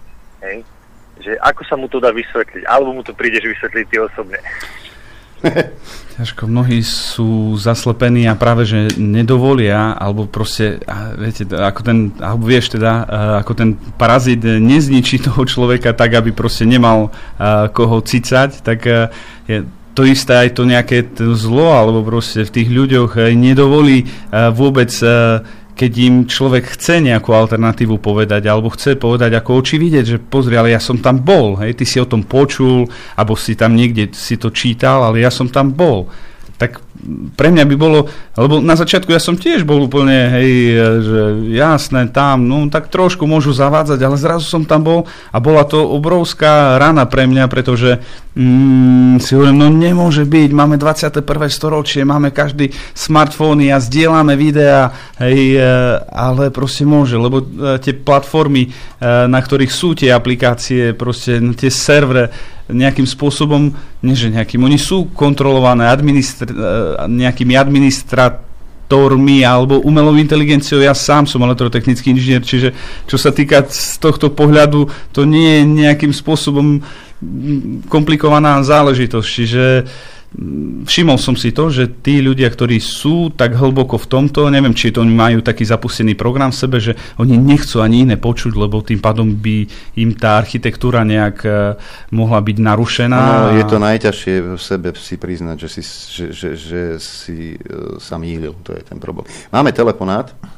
Asi to potom hovorí o nejakej veľkosti človeka, ktorý bol klamaný a nezaoberal sa a potom zistil, že tak hej, ale ja som síce tvrdil to, ale nemal som takéto informácie a dokáže povedať, že áno, bol som s prepačením sprostý, ale teraz vidím, že proste som sa fakt mýlil, ale vravím, asi to dokážu len taký väčší... To ty môžeš, sprostý je sprostý a ten bude do kolečka tvrdiť to isté a, a neinformovaný, samozrejme, pokiaľ informácie dostane, tak ten, ten postoj zmení. Koho máme na telefóne? Máme. Čaká Dobrý deň. Dobrý deň. Dobrý deň, Dobrý deň. tu Dobrý je deň. poslucháčka z Martina. Ja pozdravujem vášho hostia aj vás. Ďakujem veľmi pekne. A chcem vám povedať, že od začiatku celého toho konfliktu som na strane týchto ľudí v Donbase, v Luhansku a to, čo sa im dialo, sa dalo dohľadať. Keby niekto bol čo len trochu na pochybách, boli zdroje, ako zabíjali dronmi detičky, kade čo sa dalo dohľadať. Takže netreba slepo veriť a obzvlášť nie mainstreamu. Chcem vám popriať vašej rodine, aj všetkým, aby sa to za pomoci Ruska vrátilo do normálu, aby vám už Ukrajina dala pokoj a ja mám také tajné želanie, aby sa ruské hranice zase spojili so Slovenskom. Ja som zásadne proti našej vláde a proti všetkému, čo sa ako zavádza. A preto mám takú malú nádej, že snáď ten Putin im trošku sekne po prstoch a že tak rýchlo ten NVO nezvýťazí. Ďakujem vám pekne za vysielanie. Ďakujeme. Ďakujeme pekne. Ja, ja by som ešte takú na Margo, možno trošku mimo, ako mimo témy tiež eh, spomenul takú vec, čo sa udiala v Mariupole. Uh, tým, že vlastne, ako som spomínal, že tam uh, tie z, toho, z tých bataliónov Azov tam poprinášali vlastne svoje manželky, mnohé si tam našli, mnohí si tam našli aj svoje partnerky, za, zakladali si tam rodiny, pretože no, tak fungovalo to, mali prísun nejak financí. No a keď mesto bolo obklúčené, tak mnohí pod vidom uh, civilistov sa snažili ako výjsť z mesta a tým, že tam boli aj muži, aj ženy, hej, nejaké partnerky, tak uh, stalo sa to, že proste pri tej filtrácii tých ľudí uh, mm, došlo do toho, že proste tí vojaci tých, či Donecka, alebo teda tých ruských jednotiek, videli, že deti, dve deti v aute ako otec, matka a dve deti, že sú príliš nervózne a sú inak nervózne ako ostatné deti, ktoré sa boja tých výbuchov a tak. Tak proste dali uh, bokom tých uh, ľudí, teda tých, toho mm, pravdepodobne otca a matku a pýtali sa deti, že proste, prečo sú také nervózne. A tie deti im ako odpovedali, že mm, neviem to ako priamo potvrdiť od slov svokry, len takéto informácie uh, som mal, že tie deti im povedali, že viete, to nie sú naši rodičia a naši rodičia našich rodičov zabili a povedali, že zabijú aj nás, pokiaľ povieme vojakom na tých blogpostoch, že že oni nie sú naši, naši, naši rodičia. Čiže dochádza tam k obrovským takýmto zverstvám a celý svet proste akože nejakým spôsobom mlčí a, a všetko je proste v poriadku a, a potom urobili ako na predídenie takýchto obrovský nejaký taký uh, izolačný tento, že proste oni to nazývajú sa ako filtrácia, kde, kde sledujú, hej, začali vyzliekať vojakov, hej, proste či nemá od, od neprestrelných viest vyšuchané, hej, či nemá na pravom prs, uh, palci, teda na ukazováku pravej ruky, hej, vyšuchané kvôli tomu strieľaniu, čiže vojaci už v podstate ako vedia, že čo si majú všímať, lebo mnoho z tých vojakov z tej bezvýchodiskovej situácie, tých vojakov Azovu, hej, proste sa snažilo pôsobiť ako civilisti a aby sa dostali a z toho kotla. Chceli preklznúť von proste. Áno. Hej. Máme ďalší telefonát, počúvame. Haló. Dobrý deň. Dobrý deň. Áno, moment. Dobrý deň. Tu poslúchať veľkého tišia. Viete čo? Musím súhlasiť s vašim hostom, čo hovorí. A ľudia, čo tomu neveria, nech si pos, pos, pozrú videá od toho amerického novina Patrick Lancast. Tam sa im všetko potvrdí, čo vás poslucháču velo. A ešte to dobre si pozrieť videá, uh, koľko zdieľov dobrovoľné to názov, dá sa to na YouTube nájsť. Takže to je všetko. Len aby ľudia si to overili, overili a mali informácie. Ďakujeme pekne. E, Vlado píše, pozdravujem vás aj hostia. Dnešné dopoludne by si mali povinne vypočuť pred zasadaním parlamentu všetci tí, ktorí tam sedia a tvária sa, že niečo robia aj pre Slovákov. Je veľmi poučné a potrebné počuť aj takéto svedectvá a skúsenosti priamo z miest, kde sa bojuje. Treba si to porovnať so správami z našich masovo-komunikačných prostriedkov, kde tieto zaplatené prostitútky slúžia každému, kto im zaplatí. No, to funguje, veď to vieme. E, Máme, a kúkam, zvoní zase telefon. Ďak, počúvame, nech sa páči. Príjemný dobrý deň. Dobrý deň. Ja vám ďakujem veľmi pekne za dnešnú reláciu, to, čo som počul. Mal by som mimoriadnu prozbu. Počúvame. Počúvame. Ja, mal by som mimoriadnu prozbu. Nebolo by možné na dnešnú reláciu Pustiť na umožniť ľuďom, aby to videli aj video, nielen, nielen uh, audio. Ja vám poviem... Ono je to iný, iný dojem, keď mi- človek mi to aj vidí, aj počuje. Hej. A, možno na Odyssey skúsim sa dohodnúť e, s tým, s tým e, chlapíkom, čo to tam dáva, lebo ak to dáme my na náš YouTube, tak vzhľadom k tomu, čo toto tento pán vedľa mňa rozpráva, tak nám ho zrušia už úplne. Hej, ale ale e, dohodnem sa s tým a, a skúsime, zajtra by to mohlo byť na Odyssey. Dobre? Buďte takí dobrí. Určite to veľmi, veľmi veľa ľuďom bude umožnené inak vidieť aj počuť a, a to je, to, to je dačo, ne, ja neviem, to sa nedá ani aká, akú hodnotu dneska ste dali ľuďom, aby mohli pochopiť, čo sa vlastne na Ukrajine dialo, deje a ako sa to uzavrie, to len asi pán Boh vie. Ja vám veľmi pekne ďakujem a pekný deň. Ďakujeme My, pekne. Myslím si, že si tu povedal asi tisícinu z toho, čo sa tam deje. Nie? Hm. Bohužiaľ. E, Zdravím všetkých, Maťo z Nitry píše, dnes páni veľmi silný rozhovor, toto by, malo, toto by malo počuť čo najviac ľudí, aby sa konečne prebudili. Navrhujem tento rozhovor vystrihnúť a samostatne zavesiť na internet, aby sa tieto informácie dostali k čo najväčšiemu počtu ľudí. Ale veď mm, sme dali od pol desiatej, vlastne už Marek je veteri, takže si myslím, že v tom archíve uh, si to nájdete. No, v archíve určite. Mhm. Ale ak chcú obraz, tak Maťko, Aj Kupko, áno, na našich stretnutiach hľadajú Maťka aj Kupka. Nie, je to jedna osoba, Maťko zožral Kupka, preto. schizofrenik. Hm. No. Máme telefonát, nech sa páči, počúvame. A zdravím pani Diro z Bratislava. Uh, chcel by som teda uh, poďakovať za fantastický výber hostia dneska. Uh, napriek tomu, že toto všetko tuším, čo sa tam naozaj deje, počúvať toto, akože musím povedať, že mi to zvieral žalúdok. A fú, akože ťažké pocity. Ale to, čo trápi naozaj už dlhodobo, je ako, akým spôsobom všetkým týmto demagogickým slnečkárom a, čo, celomu tomuto šialenému svetu dokázať, jakými, jakými prostriedkami dokázať im to, že to naozaj takto je, to si neviem predstaviť, to je ťažká psychologická robota, ale som vďačný páni Noro, aj, aj Adrian, akože že otvárateľ, len Boha nech to vedia čo najviac ľudí. Ďakujem pekne ešte raz. Ďakujeme aj my. Ďakujeme pekne. Ja mám tu mail.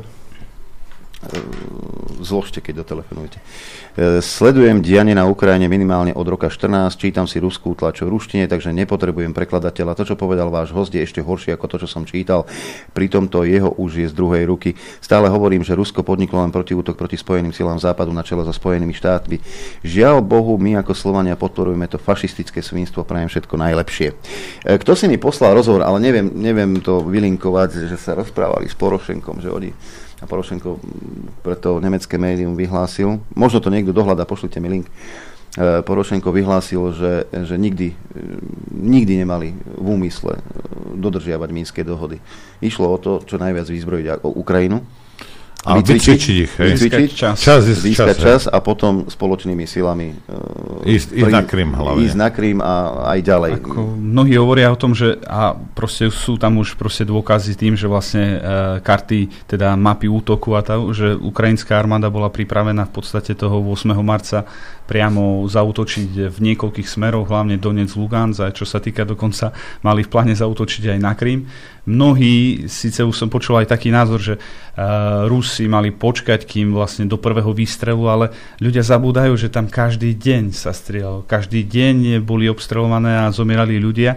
A viete, keď sa, ja neviem, 50 batérií raketometov proste vystreli uh, celý, celý zásobník za, za 20 sekúnd a jeden raketomet v podstate vypaľuje teda ako vozidlo, uh, vypaľuje okolo 1 hektár štvorcový do k- meter a pol hĺbky, tak v podstate niekoľko desiatok batérií by zrovnalo miliónové mesto Týmto, so zemou. týmto ľuďom treba vysvetliť jednu vec, akože to není tak, že akože by Ukrajinci povedali, že viete, doteraz za tých 8 rokov to, tých 14-15 tisíc ľudí, čo sme zavražili, to bolo len také, také, ale teraz 8. marca už ideme naozaj. Hej, ako, veď sa zobudte. Hm. Máme telefonát ďalší, počúvame, nech sa páči. pochválen buď holokauza. Ja nemám k téme priamo, ale chcel by som reagovať na tú pani, čo spomínala, že údajne bývalý pán premiér chodí do Rakúska na nejaké sedenia, tak čo ak ten jeho vedúci je tiež nejaký sektár a má nejakého vedúceho a tlačí mu len proste nejaké veci, čo niekto chce, aby spravil a úplnou náhodou do tej krajiny, z ktorej pochádzal bývalý vedúci jednej veľkej strany. Ja som mladý, hlúpy, ale ďakujem za všetko, čo robíte. Majte sa do toho. Ďakujeme. Ja, ja hovorím, hej, ja nemal by som, lebo dostanem zase nejaké e-maily z rôznych ambasád, ale a mi sa zdá, že tí, tí Rakošáci sú väčšinácko, jak tí Nemci. Ako to, čo porobili so svojím obyvateľstvom, to je niečo, to je, to je tak nechutné. Rozumieš? Tak nechutné, že to je, to je, to je hrôza. Tuto mám mail, zdravím páni, ja som ten rozhovor dal zazdieľať v skupine na Facebooku, že nech si vlajočkári vypočujú a hneď ma zmietli, že no už len infovojnu tu budeme počúvať, toto konšpiračné rádio, aby počúvali. Tak som napísal, že nie ich, ale človeka, čo tam je hosťom a čo tam bol priamo od roku 2013. A aj tak, že šírime konšpirácie. Pekný deň prajem. No, veď, ale to je v poriadku. Však oni... Pozrite sa, ono... Či je to tak, ako to slnečkári tvrdia, alebo je to tak, ako to, ako to tvrdí toto Marek. Hej? V podstate pre nás by to malo byť jedno. Čo by nám nemalo byť jedno, že v mene tohto nás ekonomicky ničia. Že v mene tohto nás ako národ ničia. Rozumiete? Keď už nič inšie, hej, tak keď ideš na tú blbú benzinku, tak by ťa mal šlak trafiť, rozumieš? A nie si nahovárať, že o, za to môže Putin. Riťpalovu za to môže Putin. Hm? Hej, obráť sa, obráť sa na ministra financií.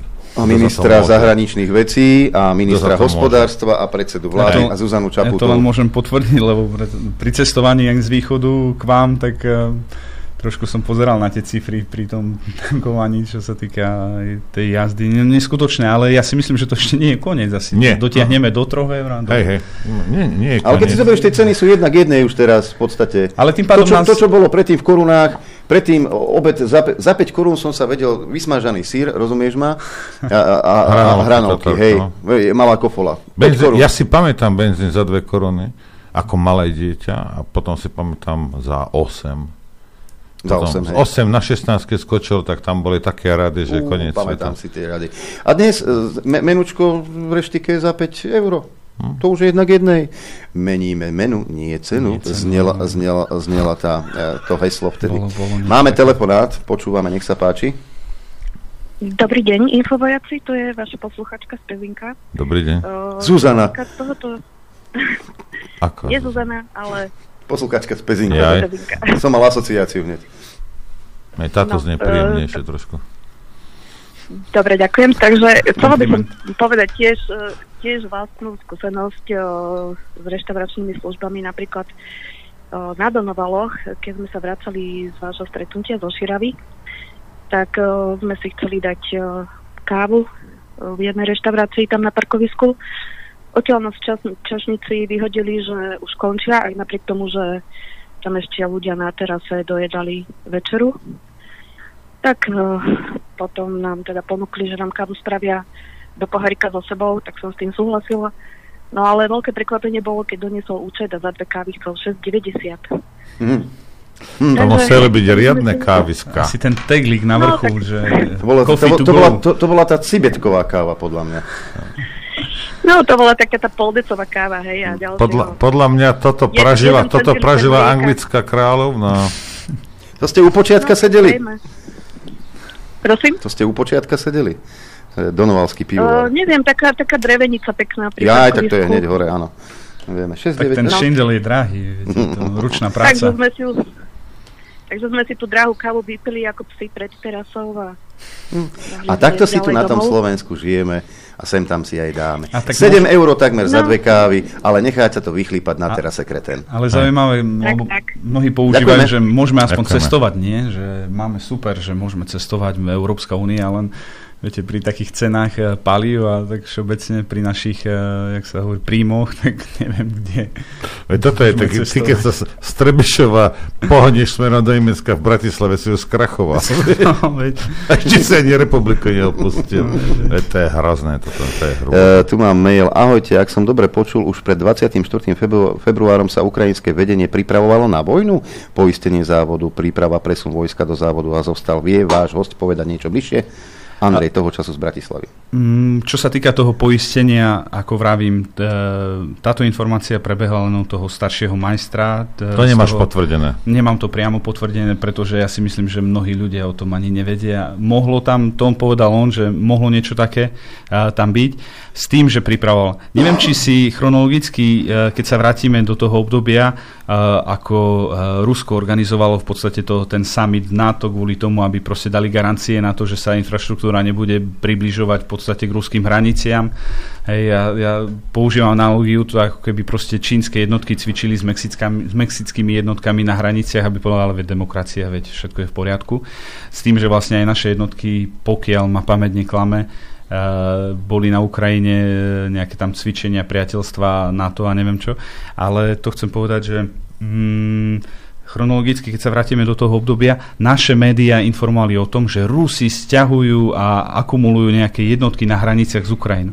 Ale nepovedali to, že to je iba odpoveď na to, že na ukrajinskej strane hej, stiahujú jednotky e, práve k tým republikám Donecka a Luganska, aby Rusi dali, povedali, že počkajte, no vy keď takom desaťnásobnom prečíslení hej, zautočíte na tie národné republiky, nemyslíte si, že my tam nebudeme a proste preto presúvali a robili tie cvičenia na hraniciach iba ako odpoveď na to, že ukrajinská armáda stiahovala svoje jednotky práve k týmto hraniciam. Čiže už len to, keď si dá človek teda dokopy, že kvôli čomu a, a teda prečo, nehovoria o tom, že už teraz sú oficiálne hej, potvrdené o tom, že proste útoky, mapy útokov, uh, tie minné polia. Je zaujímavé napríklad, že prečo tie minné polia, ktoré od 2014. alebo 15. na hraniciach s Krymom boli v niekoľkých uh, tých ešalónoch proste urobené a práve vtedy, keď sa blížil ten 8. marec, práve ukrajinské jednotky ten koridor na, na Krím odminovávali asi možno kvôli tomu, aby sami proste po tých mínach nešli, keď, keď pripravovali vlastne ten útok, ale možno je to iba moja fabulácia. Hej, máme telefonát, posledný dnes počúvame. E, Dobrý deň, tu Nataša z Piešťan. Á, naša letecká hliadka z Piešťan volá. Áno, áno. Dlho som sa neozvala, ale počúvam vás. No, máte výbornú tému, ktorú tu sledujem a veľmi e, Donbasu aj Luhansku fandím. Viete, takéto informácie, e, tak to západná propaganda z Ukrajiny nezverejní a z Slovenského a západu sa rozpadá to všetko, keď každým týmto dňom vychádzajú na povrch o Ukrajine nové a nové fakty a realita. A tým neveriacim Tomášom, ktorí nám tam vypisujú tie maily, som teraz počula, len odkazujem, že raz vyjde, uznajú aj oni tú pravdu, ktorá vyšla na javo a, a dúfam, že sklonia hlavu a povedia, že mali ste pravdu. Sice pre nás všetkých to bude neskôr, títo neveriaci olejnovci, saskári a podobní nám dajú na túto našu ekonomiku, lebo vieme sami, ako, aký to je. Takže uh, vášmu hostovi držím palce, pozdravujem všetkých na Ukrajine a my veriaci sme s nimi. Ďakujem veľmi pekne. Ja ďakujem, samozrejme ďakujem. neočakávam nejaké uznanie, ani to nerobím ne, kvôli tomu. Pre, presný opak, op, presný opaku sa dočkáš. Počka, zajtra mi povieš. Uh, ani vravím, neočakávam ja s tými ľuďmi, ani neplánujem do budúcna krstiť eh, svoje deti, ako sa hovorí, ale, ale ide, skôr mi je proste ľúto, že že keď som tam bol a mal tú možnosť v podstate, a bolo mi umožnené to vidieť tým, že vlastne som sa veľmi rýchlo naučil, aj rozumiem po ukrajinsky, do istej miery rozprávam, rozumiem a rozprávam plynule teda aj po rusky, okrem iného, tak ja som hľadal príčinu, že kvôli čomu mi to bolo to všetko proste tak dané, ukazované, hej, že som bol v tom centre diania práve v tom období. Ja si hovorím, že asi kvôli tomu mám nejakú zodpovednosť voči eh, sebe, svojim blízkym, svojim ľuďom, vám všetkým, ktorí nás eh, aktuálne počúvajú, aby v podstate som to zdieľal, aj keď eh, musím povedať, že je to niekedy ťažké a samozrejme hádžu sa mi aj mne polena pod nohy, lebo,